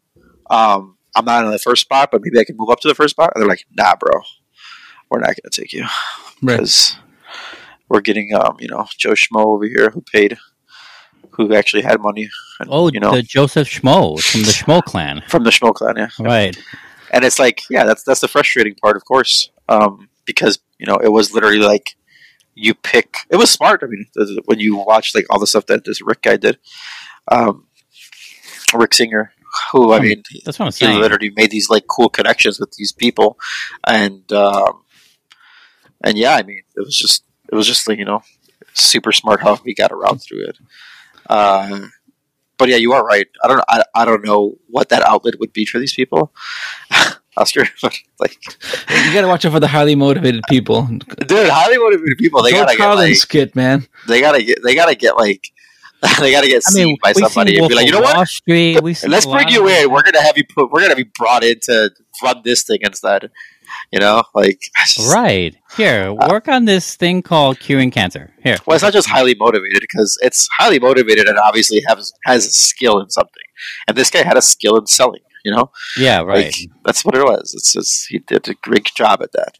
Um, Yeah. I, what what was crazy? What was more crazy to me was uh, just how like how open everybody was about it in like conversations. I would never want to have a phone call con- phone conversation about any of this. no way. Right. Not talking about In- any in, details. In fact, my favorite Right. part of the movie, I mean, the one that the part of the movie that tickled me more than more The than lawyer? the rest. Uh, no, uh, the lawyer, yeah, a little bit. You- No, no lie, that lawyer. But um, was the part where I think one of the um, FBI guys, or maybe a, a lawyer uh, for one of the clients, said that um, if this was a, a, an actual criminal organization, they would have never been on the phone for longer than 30 seconds and never have said, and would have immediately sussed out that this motherfucker is trying to rat them out, you know? Right. And Right. like, and the fact that these people, these rich people, don't know what really, they're not even good at white collar criminal. Like, you know, they're not even, you know, like dumbasses. Everyone's speaking on the phone and shit. Yeah, what's also frustrating is like some of the things was like uh, a couple of the instances that we saw with was the um, what's the girl's name? What's the famous one? The one from Full House? oh, famous one? Felicity Huffman? Sure, No. whatever her name is. No, I don't know. who it is. Anyways, her Full house and it threw me off. sure Full House girl. Her daughter was like, I don't even want to go to school. So why send her? Like, who gives a Oh shit? my god, right. she's already making money on the side. Like she's literally already has like, a Right. YouTube channel she's making money off of. She's making money off of the Sephora thing that she's got. Like, what's the big deal? Like, just have her go into that. Like, Future proofing.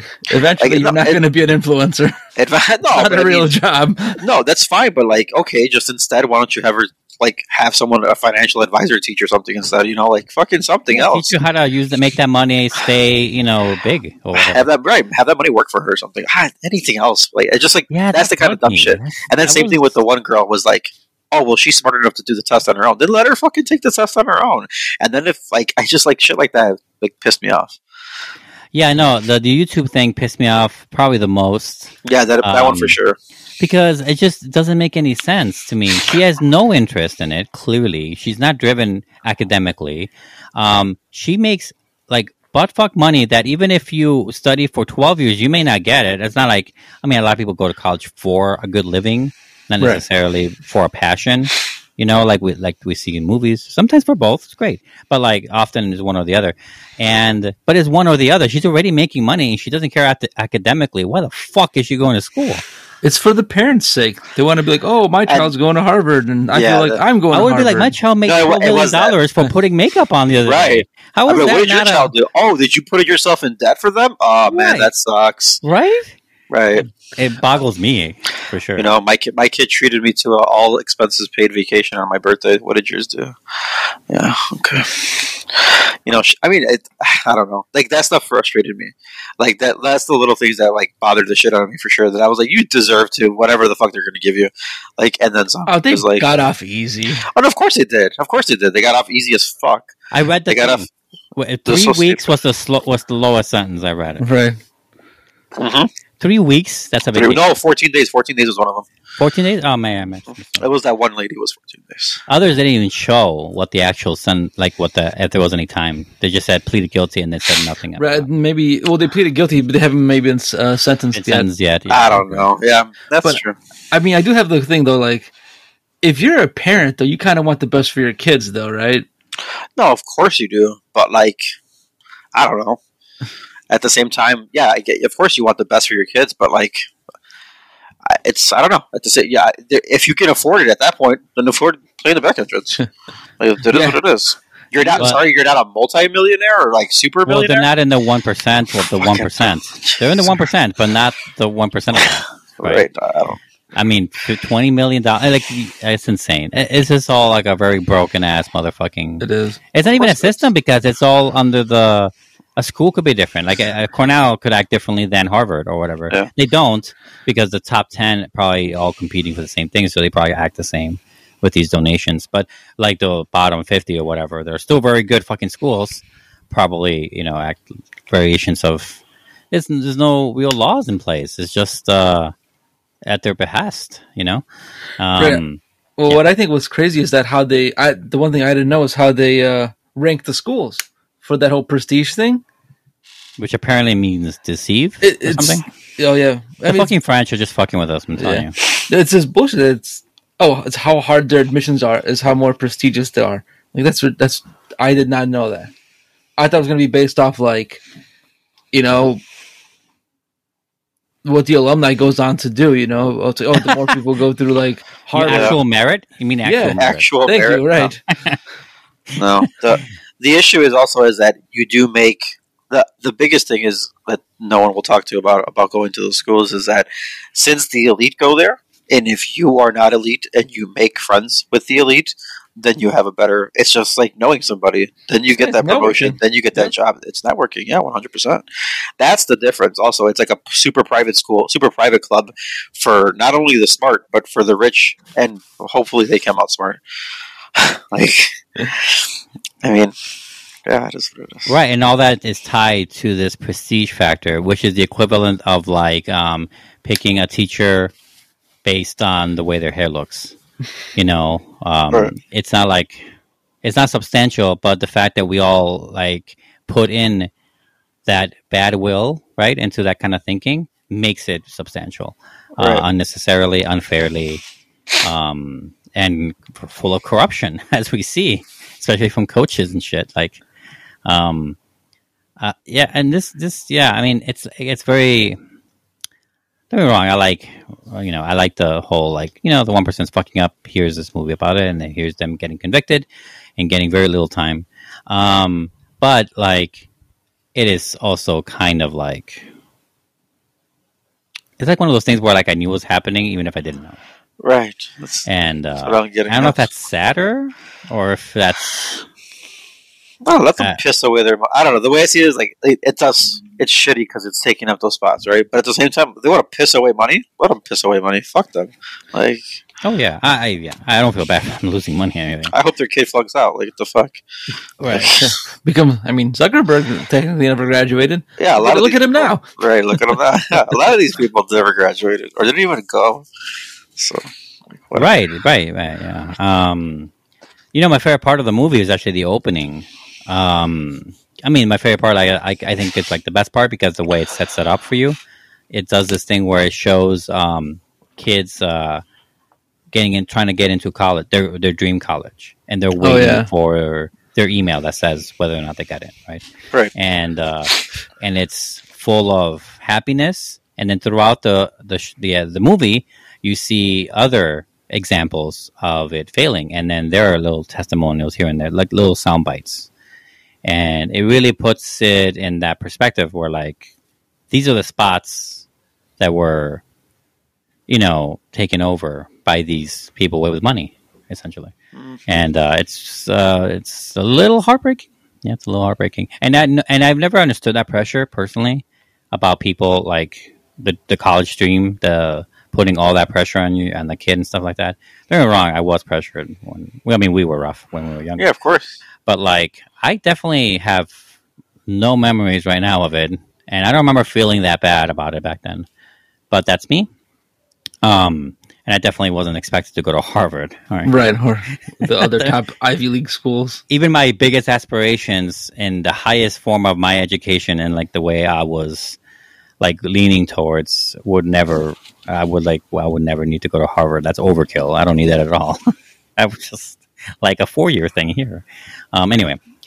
Um but uh but so Luke Luke, did you know much about this before you picked this movie or did you know nothing about it or Uh, I just knew that some people got arrested for it. Uh, you know, was it like last year or something or two years ago? And that's the only thing I knew that they were kind of paying to get their kids into these schools somehow. I didn't know like the actual details or who was involved aside from like the some of the famous actors, and that's about it. So Right on. Um, yeah. Um, do we like the the dramatization, like the way it chooses to show it? I think it was fine. You know, the the guy who plays Rick Singer, the actor. Uh-huh. I've seen him in things before. I feel like I know him. He's like not entirely unknown. They usually pick complete unknowns, but for me, he's not entirely unknown. Who? Um, Matthew Modine? Is that Private Oh, Joker? Yeah, that's right. Oh my god, he looks so much older. That's Yeah. who he Well, was. I was trying to think the whole time, like, where do I know this guy from? I didn't look it up because I was just trying to like whatever watch the movie. But um, man, I was like thinking, like, why do I know this guy? He's like, man, he's driving me nuts because he, He was almost looks like also- a different actor. He was also in Sicario, Day of the Soldado. Your favorite one. I don't know why would you. no one believes you. It's not funny. Only in your head. I know. Yeah. Um. Any any any. Uh, Although I, I got to give it up to that one guy though. That was like when he was trying to get him like to confess, and he was just like, "Thank you for you know." He's like, "I just used you for your you know uh, tutoring services and your thing." Yeah. He's like, "Whatever I mean, you did is, is what you did." Okay, I had nothing to do with that. yeah, he still got busted though. Yeah, while everyone else was like, "Oh yes, yeah, whatever." I mean, Right. but that's that's true though. Why Do You he remember was when at we least in that parking garage with a bag full of money? Uh, right, right. At least he was smart enough to say oh, something yeah. like that though. Like, Right. gee, like everybody else was like, "Wait, why are you calling me for that?" Like, I would have been like, "The fuck do I care?" I'll be like, "All right, bye. Have a good day." Like, what are you talking about, dude? I just had you tutor my kid and help out with college stuff. What are you talking about? Right. Yeah, exactly. Uh, kind of reminds me also of that movie, also about education. I think it's called Bad Education. Remember, guys, with Oh Hugh yes, Jackman yeah, Um, stealing all that money. stealing all that money. That's that For high the school plastic surgery. for for and for like having a secret home apartment, like an Yeah. expensive ass. Well, yeah, all that shit. Um, that was a good movie. Um, but that was like a micro version, right? Because it's just in one place. Um, yeah, this is uh, I, I like where. Okay, here's here's my question for you guys on this topic, um, and everything in the movie. What what is uh the first solution to this? What is the first problem to deal with? You think? Um, well, honestly, I think the colleges are way to blame here because they obviously know who Rick was. Because if this guy is going to be donating, quote unquote, donating money to your, you know, various sports programs and things like that, you're gonna know who he is. And these colleges are so fucking hung up for money and you know these fundraising things for all these programs. It, it's ridiculous. Yeah, I agree. I agree with that one. Uh, uh, Ralph, do you feel like the same? Like that's the first thing to, to deal with in the situation? Well, why? Of course, I mean, yeah, I would say the colleges has a lot to do with it. But the problem with the colleges is not just it's the people in the colleges also. Like it's not just the it's not the it's not the college itself. Like the the CEO and only him. You know, it's or whoever the hell's running it. The the dean is not even the dean because it's somebody else. That's just the guy who's in charge of students. Um, it's it's the faculty. The faculty are the ones who are like trying to pocket side money because they're why can't I get in on this? All these people donating ten to, to twenty million dollars to get their kids in. Maybe it doesn't happen every year, but it happens every so often, right? And who's making all that money? Where is it going? Is it coming back to us? They're probably not coming straight back to them, right? Um, so like, or yeah, maybe it makes a building. Okay, I, I- okay, sure, that's fine. But like, I get why. I mean, they probably the, the stand the stand of the people were like, oh well, I want to make money off of this too. Why can't I make something even if it's if I'm getting twenty thousand dollars or the one was was getting two thousand right two thousand a month or two no that was the guy who was doing the tests um like twenty thousand dollars or whatever per student that I let in like because like I'm getting extra money. I don't know. That's maybe maybe the colleges should see that. I don't know. Maybe are we underpaying our staff when they don't bring in people or something? Or I don't know. What what what, what are we not doing something? But it does start with the college. I mean some there has to be like an overseer of the colleges but there there is no person besides the government checking the IRS, you know, doing government doing tax stuff. Yeah, yeah, then you, yeah, you tapped into what I would have gone with. I think it needs uh, government oversight. Right. Well, it's not government oversight. It doesn't need it doesn't need government oversight. I don't want government in everything, well, right? I, And guess don't want I that don't in want it there. and everything. But what else could it be? I mean, if Well, no, I mean, it could be civ- at- it could be civilian oversight. It just has to be some type of oversight, though. You know, like a, a nonprofit group or something. You know, it could be something to that extent. It's just ha- there has to be some kind of something, somebody looking into things besides somebody who's going like, "Hey, I noticed in the IRS that someone fucked up a number for once." You know, because they Well, have people yeah. who knows how to cook the books or cook I mean, everything. So. Right. Well, someone that won't benefit from the school's success, really. Um, Yes, that's the it's real the it's the real thing. Uh, but I, it's kind of like a health inspector for schools. Um, that's every state's different, but in general, it's always required. Um, uh, and, but I, I would have got also with uh, maybe like a, a a different way to standardize, not standardize, that's not, that's not the right word. A, a, different way to, you know, give merit to these schools. I mean, this prestige thing is such an, a weird thing in general. Like, it should be, maybe this is where, like, maybe this is where I would prefer more of a governmental influence, where Yeah. like they have uh, a criteria Well, that has to. Right? the problem is, is that yeah. now you have to get into the part where who runs the people who makes the stuff about the prestige thing? Who does that? And it's all these people who probably went to these schools anyway, and they want to make their schools look better, and they want to make whatever the case they're doing for their stuff. You know what I'm saying? Like it's like Yeah. It's like a big s- snake eating itself kind of thing.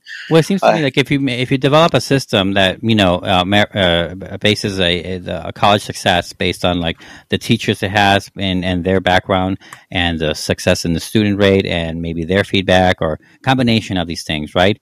Um, if you make a good version of that, or uh, uh, you do a good job of that, and obviously implementing it and, and showing it to the public or having it available to the public every year, every quarterly, whatever people do, um, I think it will. I mean, with time, mind you, it will phase out this other type of prestige stuff because it seems like they're too. I mean, uh, you can't just because it's all legal. It's not like it's illegal. So, like, you know, the only way to stop it is by showing them some, showing the public something better, so Mhm. that you know, eventually people will go with the stats that they can actually achieve. If, especially not if, but most people don't have the money. So, like for those people, they would go with that. They would be like, oh no, we should totally go to Cornell instead of these other whatever. You know, um, because of these reasons, not because this website tells me that's prestigious. You know, like I think it will eventually phase out those kind of bad influences. Um, Yeah. But who knows? Who knows, right?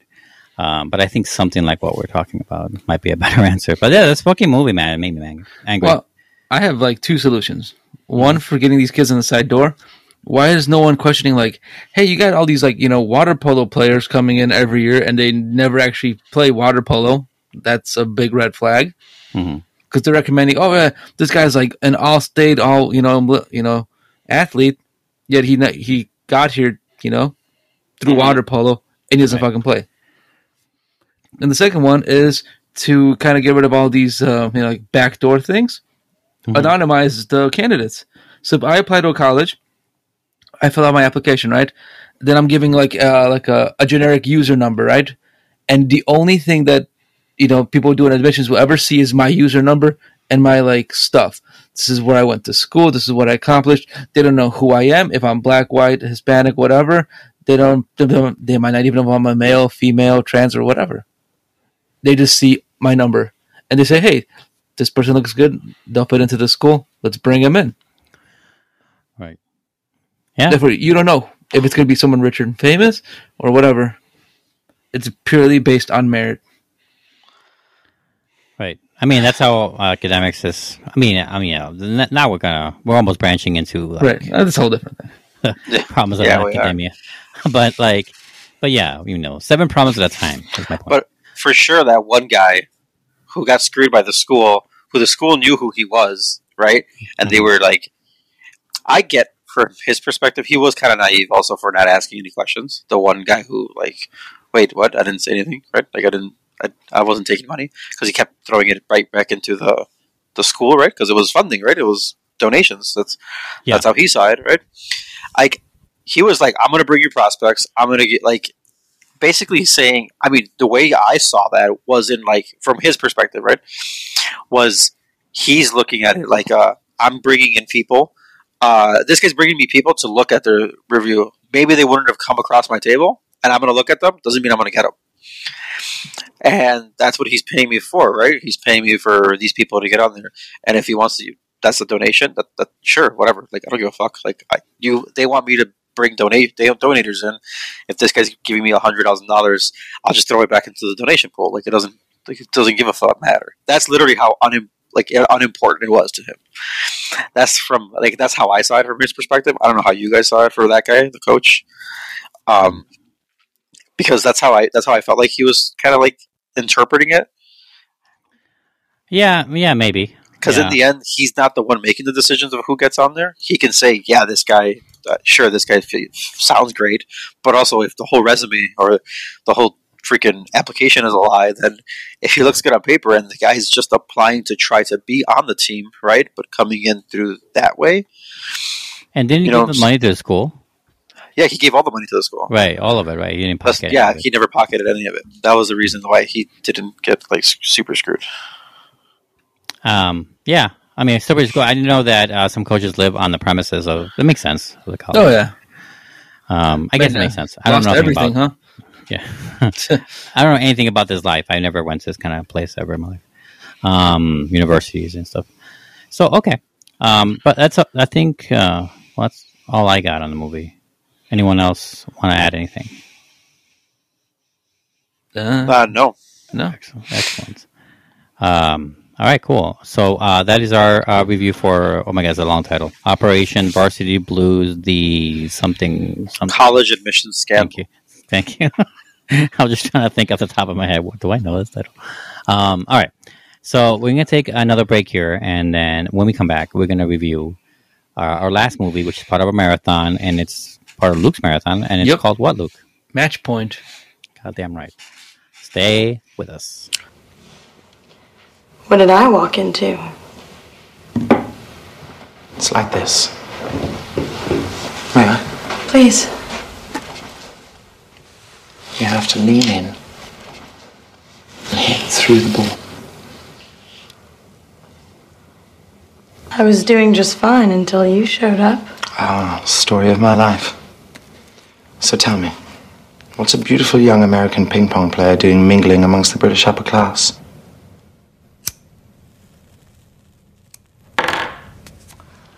Did anyone ever tell you you play a very aggressive game? Did anyone ever tell you you've very sensual lips?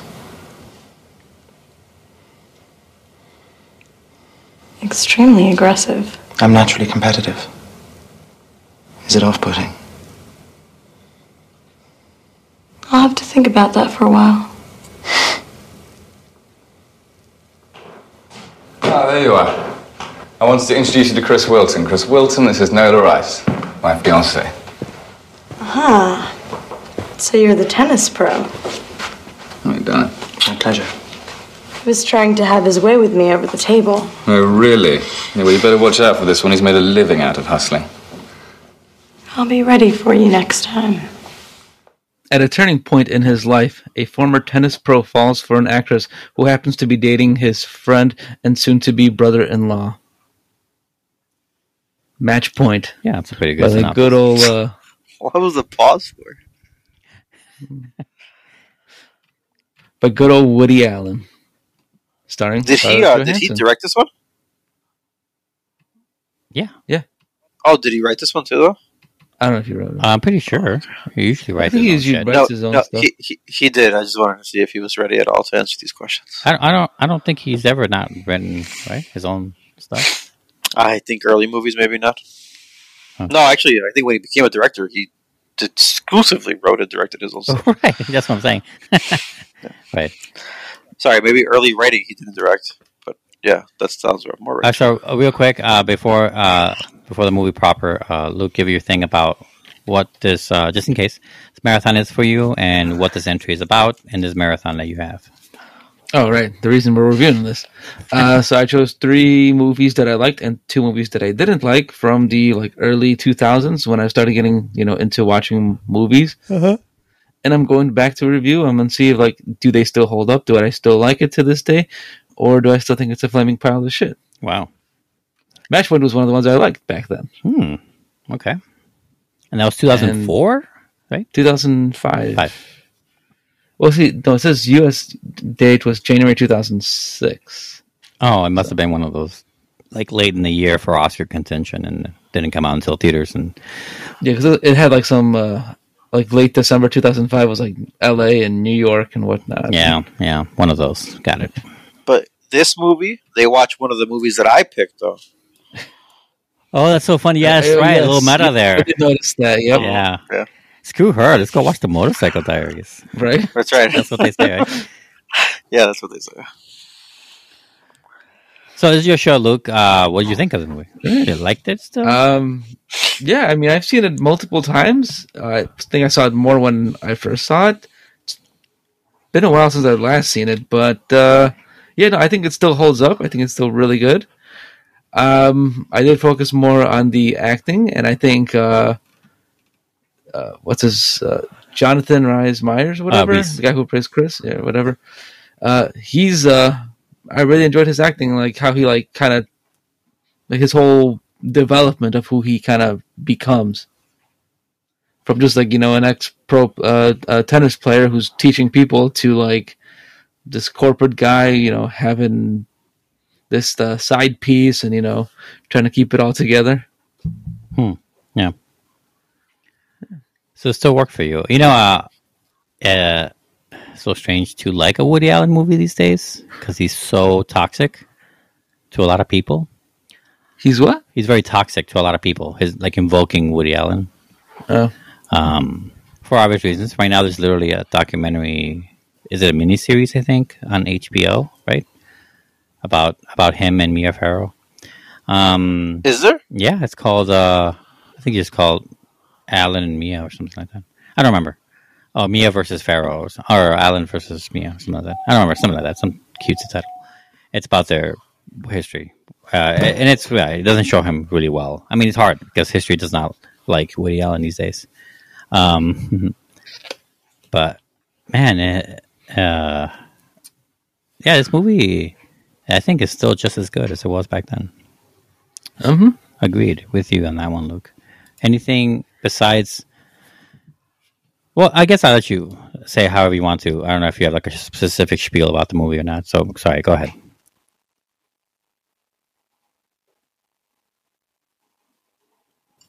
All right. Um,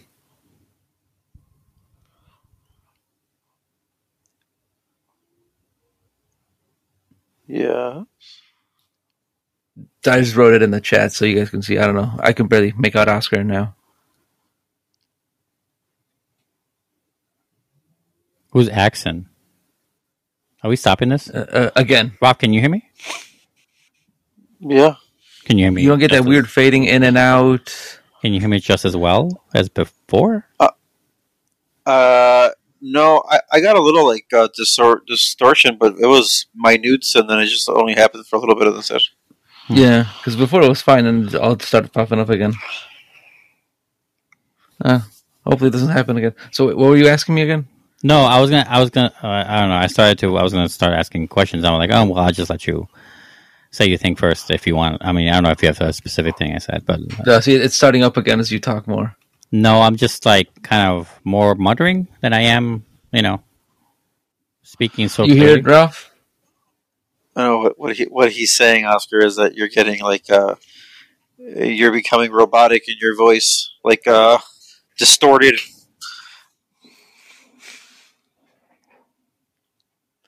Okay. Well, I don't hear anything different. Well, yeah, I know it's you can't hear it, but it's come. It's how we hear you, and sometimes you can't even understand it because sometimes it, like it also fades sometimes.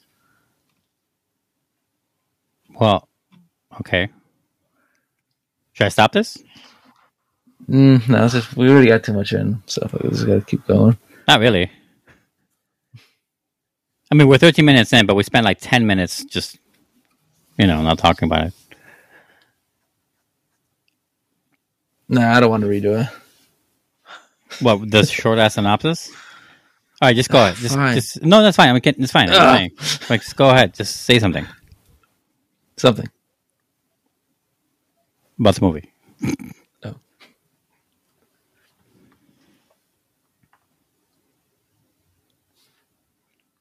All right, so match point. One of the uh, best things about this movie, aside from Scarlett Johansson, was probably my discovery of Scarlett Johansson.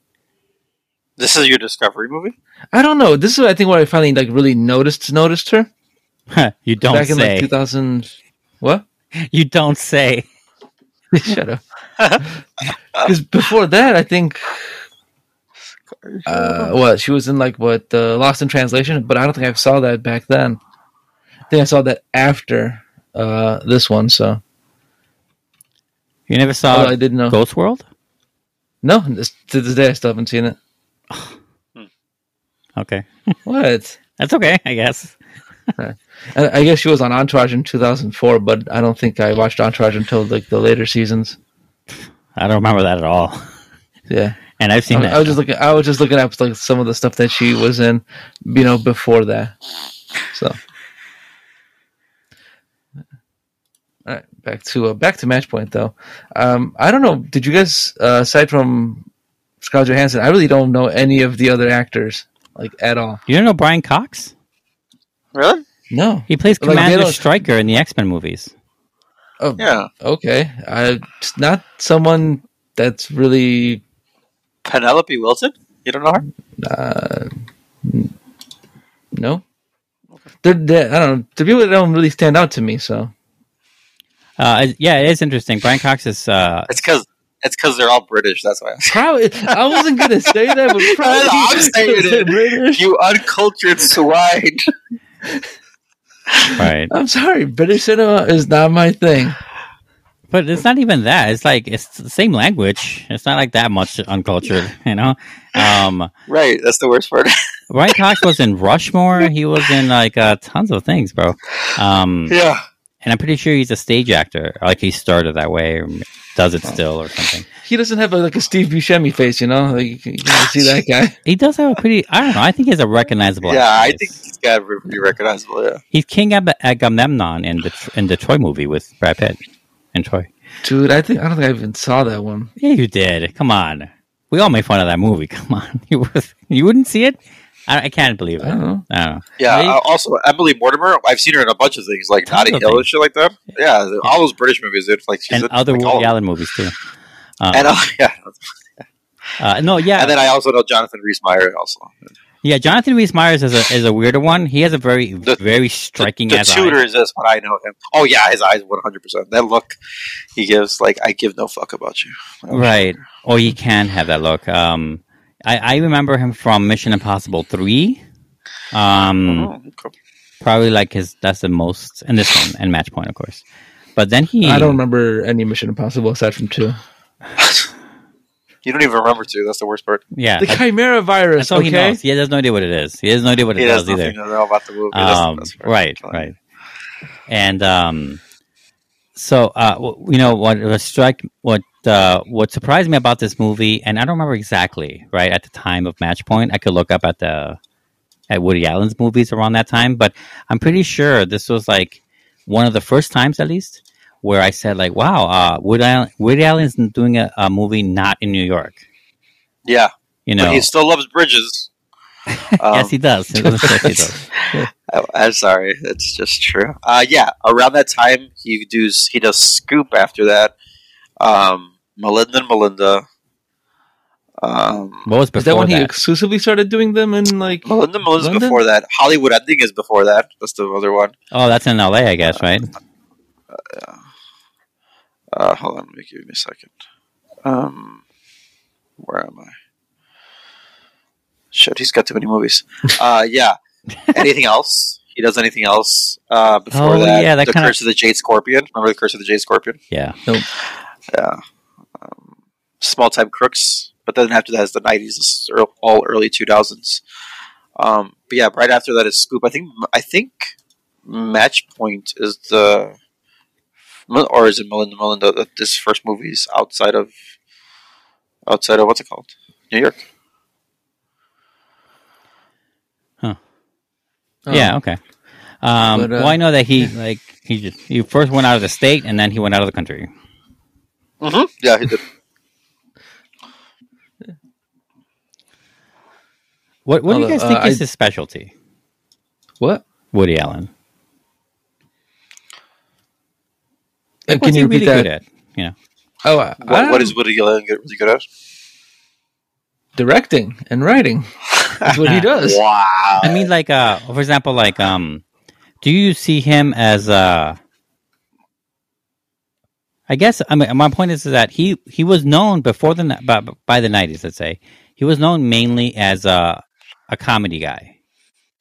Like he wrote a lot of rom coms, right? Mhm. Um, basically rom coms, and then he he dished the com and did a lot of roms.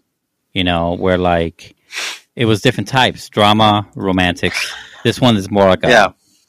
uh, an affair, right? So, but still romantic and sexy. And then uh, he did this whole bit in the 2000s, starting not starting with Match Point, but like one of them. And uh, it seems to me like he really likes relationship stuff, like fucking them up. yeah. Or, I was going to say that it's relationships clearly, Yeah. but he also likes to make. Um, I I think he also focuses a lot more on, on the actress over the actor. Not to say that the actor isn't there, but the I think the, it's always he's so he always picks a. I would say a good actress uh, uh, role. Like they have a better role than other relation. You know what I'm saying? It's not like your typical roles for them that they have. I don't know. At least that's how I see it. Would you call it in here too, like in Match Point? Do you think he focuses? I mean, it's, it's about the main actor is. I mean, the main character is a dude, Mm-hmm. and this is like a replay of uh, crimes and misdemeanors. Has anyone seen that? I don't think so. Have you seen it, Rob? Mm, I, I can't I can't remember if I have. I think I have. I'm not too sure. Crimes and misdemeanors. Um, I know we haven't gotten to the plot of this movie yet, but I guess I'm gonna do that now. Crimes and misdemeanors is uh, it's essentially this story, but it's uh, it's told in conjunction or juxtaposed or parallel to uh, Woody Allen's character in the story.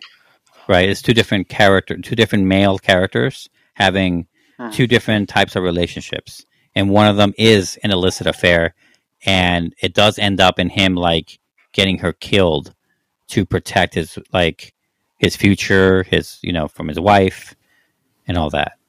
Except that then, the, but Match Point is more focused. It's just about that, and he does the deed himself. No, wait.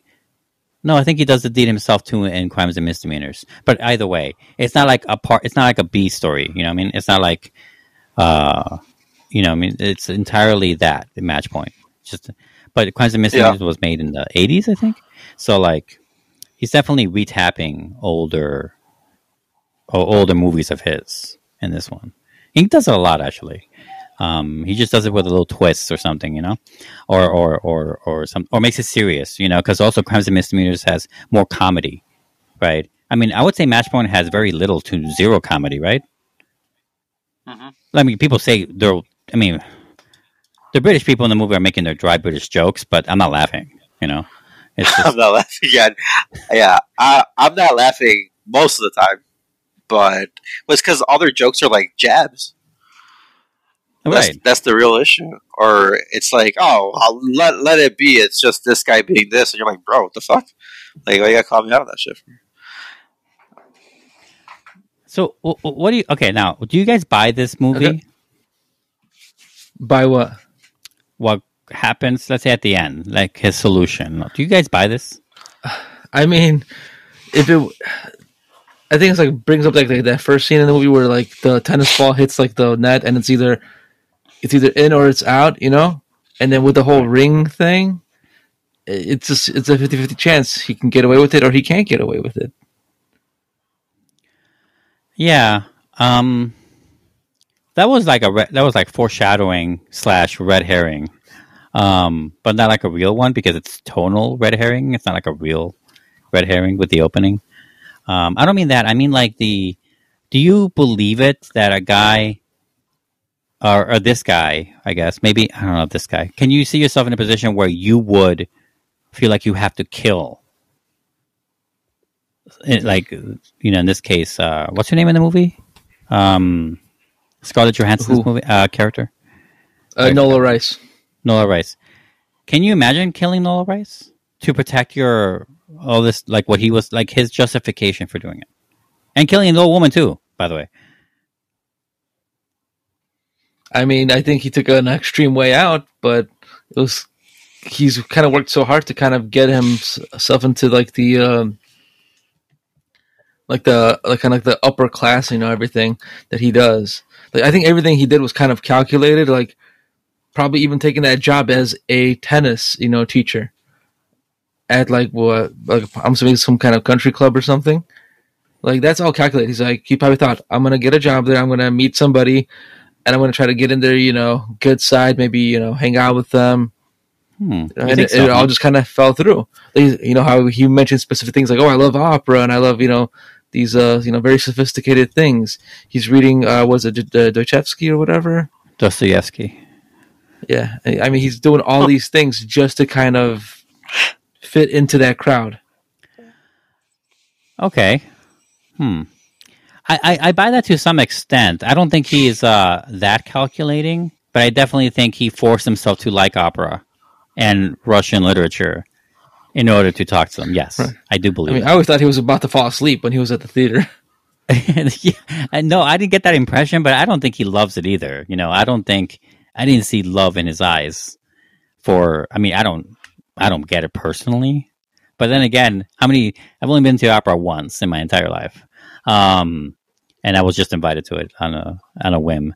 Um, uh, yeah, okay, that's interesting. Um, but since the whole movie is his perspective, I guess. Um, do we like this hero? Do you guys like this guy?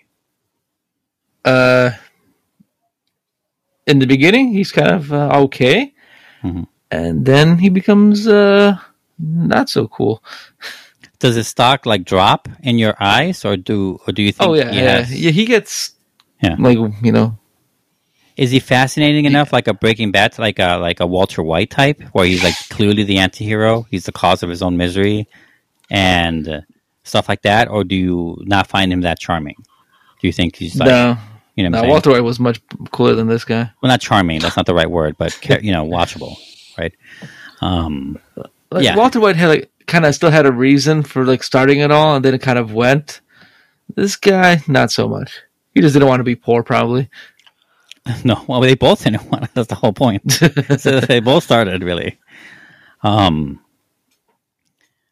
All right. Well, um, yeah. I don't. I mean, I guess I don't know how else to ask this, but for me, like rewatching it, it's been a while for me too. It's been, uh, I want to say like ten years at least. Feels like ten years is the last time I saw this movie. Um, I'm just guessing, but around there. Um, and I remember coming out of that theater back then, probably loving it more than now. I still really, really like it. Right.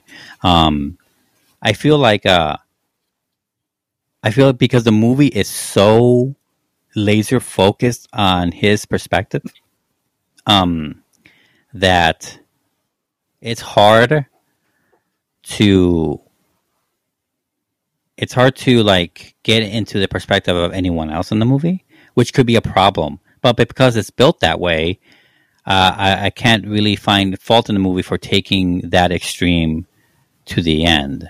You know, because I like watching it. It's like it's like um it's like that scene in Psycho, the original, where the perspective shifts from the girl, right, and after she gets killed in the shower, uh, in the shower scene, you get the perspective of um, Norman Osborn or Norman Bates. Sorry, Norman Osborn, Norman Bates, and um, Right. and it makes you instantly empathize with that character, right? I mean, not not instantly, but there's this one scene that literally makes you f- like tense up when he's almost caught because you kind of don't want the main character in the scene to get caught, even if he deserves it, right? I feel like this entire movie is that, where like you are on his side, even if you would never do what he's doing. You know what I mean? So I think that's the real like good power of this movie, and it worked for me again this time. And the operatic songs, right? That uh, that soundtrack for the movie really makes it kind of like it, it's. It, it, I, I really like some of those beats with the with the music, especially when he's like like killing the old woman, like setting himself up, getting into her apartment, killing her, waiting for Nola. The neighbor comes down, right, um, and knocks on the door, and this and the and the whole opera thing is going. And I think it, it really makes it. I don't know, I, not scary, but like tense. You know, it feels more tense than I guess it felt would have felt before. It's very strange because very little is said on all this. It's just all action, right, and uh, action and soundtrack. Um, and on top of that, it adds the extra layer of the fact that he, you know, got into all this by saying he loves opera to that guy, and then they got together, right? And that's how he meets his future wife and all that. But he doesn't actually love opera; he just forced himself to like opera. So Right. it's kind of a double deceit with the song. I don't know, it's just very He cool. tells She- all his clients he loves opera. Right. Even though I knew how it was going to turn out, I still felt like, oh my god, he's going to get fucking caught. So I really like that stuff. Really well directed, I think. I actually really enjoyed how he didn't get caught by the police at the end. That, that well, was that, so yeah, that was his, that was his luck, right? Yeah, because he said like, uh, no, I don't think it was him. I think it was the brother-in-law in the end of the movie where he has uh, uh, the child, and he says like, all I want is the child to be lucky in life. No, he says, uh, I just hope, I was like, something about like, I hope he's, um, I don't know, someone says, I hope he's uh, satisfied or well off or something. I don't know what they say, something like that. Yeah, But like, yeah. no, I, I, I, you know, one thing I want is, uh, I just hope he has some luck or something like that. And like, he wishes best luck for him. And then you feel it in the movie, like his luck has run out. That's the impression I got. Yeah. Like he he ran the last of his luck with getting away with murder. Right? The the ring that was found in the homeless man's pocket was such a big fucking twist. It wasn't a twist really, but it felt like such a twist that it's like it really felt like you know, he has an insane amount of luck. Conspired to help him out and the movie could have easily gone, gone uh, could have gone with some sort of like faith based or like alternate power kind of feel but no it goes with luck and it all stems from that conversation they have earlier right about how it's not just hard work that you need you need some luck to succeed in this world and it's true he's not wrong but like he tends to really let luck carry his life well because it's carried him so well you know so far and uh, I, I really like that. I mean, as a, it's almost like the thesis of the movie without being the thesis of the movie because, you know, the luck thing. I mean, the whole th- the whole affair is his choice. It's not like luck made him fuck, you know, Nola Rice. Um, I mean, I guess you could say that maybe. I mean, yeah, that Yeah, yeah. kind of the circumstances of her getting pissed and going out into that storm and him seeing her. That's kind of luck too. Yeah, well, I don't know because uh, uh, okay, is okay, yeah, I guess so. you and. I can't argue against that because He, he got lucky with that one. Yeah. yeah. Um, I guess that the real luck there would be finding her at the Tate Modern a year later, right? Oh yeah, that, that's it's all based on luck, man. Right. Or weird coincidences for him. But I think the main thesis might be of the movie is the whole idea of lust versus love, right? Or passion, right? Over reason, maybe. Um, because she's literally that embodiment for him, like the passion, right? The lust part, Mhm. and what he must, like, he can't help himself, right? And can there be, does it have to be two separate things? The movie does is not that complicated, but the movie asks that question. What do you guys think about that? Like, you think that's like a, a fight thing, or do you think it is like that in life? Or is the movie just being, I don't know, something? I mean, in his situation, it's you know if he stays with um, what's her face, Chloe, Mhm. he's got a good life. the The family's super supportive. Like he's hemorrhaging you know, money in the market, but they're still going to support him or whatever. Mhm. Or you know, I mean, he's got a cush life. You know, he's the boss's son-in-law. Whereas if he goes with Nola, even though he's you know passionate about her or in lust with her, uh, she's a struggling actress who you know can't really get a good audition because she always like fucks him up, and she's got like a you know a history of alcohol, you know, and I guess it's some uh, alcohol abuse ran in her family, Mhm. so you know it's not always, you know, it's like what do you want to do? Do you want to have the cush life, or do you want to go for the, uh, you know, I think it's the life of the he has to put in a lot of effort for yeah, to lead uh, somewhat of a life. He'd have to raise a child. He'd have to get you know this girl. So yeah, it'd be more of a. He already put in a lot of effort as, a, as an athlete. He's trying to do something where he doesn't have to do that much anymore. You know what I'm saying? I mean, he he had to put in some effort to kind of get into that lifestyle, and I'm sure he's got to keep up with it because I mean, he's still going to school to try to you know advance his business career and things of that nature. So, I mean, he's definitely still putting in some effort, but it's probably less effort. Right. It's got a cushioning. Well, the issue is you don't have to worry about money. Or a living, basically a living, yeah, and making nice with his stuff, stiff like a stuffy British family. Um, and, and it's interesting because another way you could see it is that this movie is showing you how um, any non-British person will have passion for anyone that isn't British because uh, she's American and he's Irish. Um, and he and he's bored with the British and in England, you know, in the whole movie because they're all you know they're like that. I mean, the, the people around him who are rich, obviously, it's not like right. he's with the pikeys or something. But like, um, I just thought that kind of thing was funny in general. Um, but yeah, he is he's shackled to to uh, I forgot her name, but this woman he married. And I mean, I'm not saying he actually is. He's fucking decided all this himself, and he and she clearly naively um, picked him, right? And doesn't know any mm-hmm. better. I mean, she almost got it. She didn't trust her instincts that day when he almost told her about the affair. She should have Yeah. just gone all the way through. She doubted herself and did not go through with it.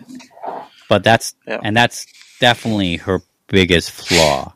And who knows, man? For all we know, the rest of the movie, like the day after, the decade after this movie ends, it could be perfectly fine for her because he is just mechanically running out the clock on a cushy life with a woman that he doesn't feel passionate about. But in the end, he gets the ultimate thing, which is, you know, not being destitute, right? Um, and he has no more luck anymore, right? Ideally, right? If, the, if the, we believe Yep. the movie. Um, it's just an interesting scenario for him. I don't feel sorry for him at, at all. I felt like I almost do, but I don't because he fucking murdered two people, and one of them being a complete bystander.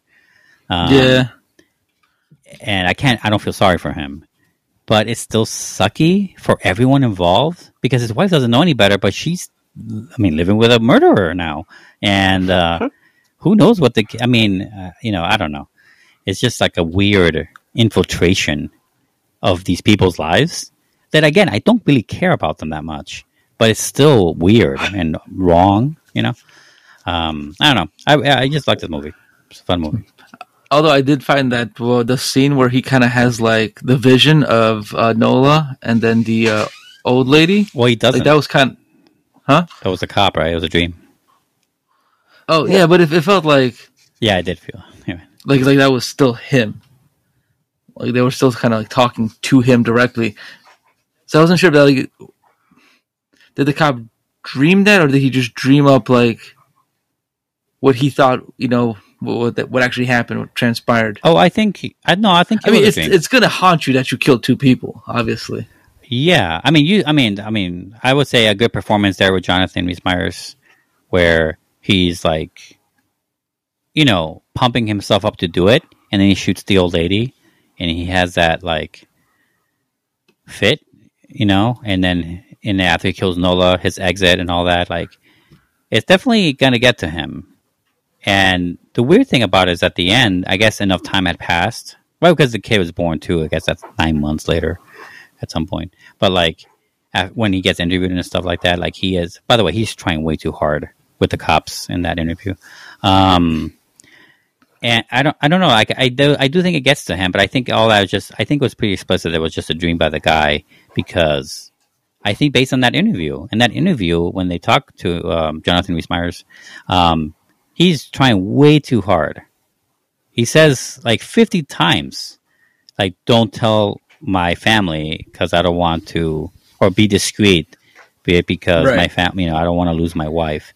He's like overdoing it, and and he keeps saying like I didn't do it and I never would have, and like oh my god, I love how they dismiss him. They're like, eh, he's just, you know, this rich guy. He probably wouldn't even know how to, you know, saw off a shotgun and Hmm. all that stuff. So probably not too smart enough to pull off a, a, a murder. right? And obviously, what he All because of where he comes from. Is, oh, they think, oh, he's money. Right. They right, exactly. I was going to say that. Like because they don't know his background. They know how he looks today, but they don't know how where he came from, what he's willing Right. to do. Um, that's if they known his background. Like if he had like I don't know, like outstanding warrants in Ireland or something. Like he had a, a crazy childhood. Let's say. Or maybe won a major and his, you know, they would have known who he was. Yeah. Well, I guess then that his life would have been different anyway, right? Maybe I don't know. I mean, winning one major, no, not really. Yeah, But maybe not. You're right.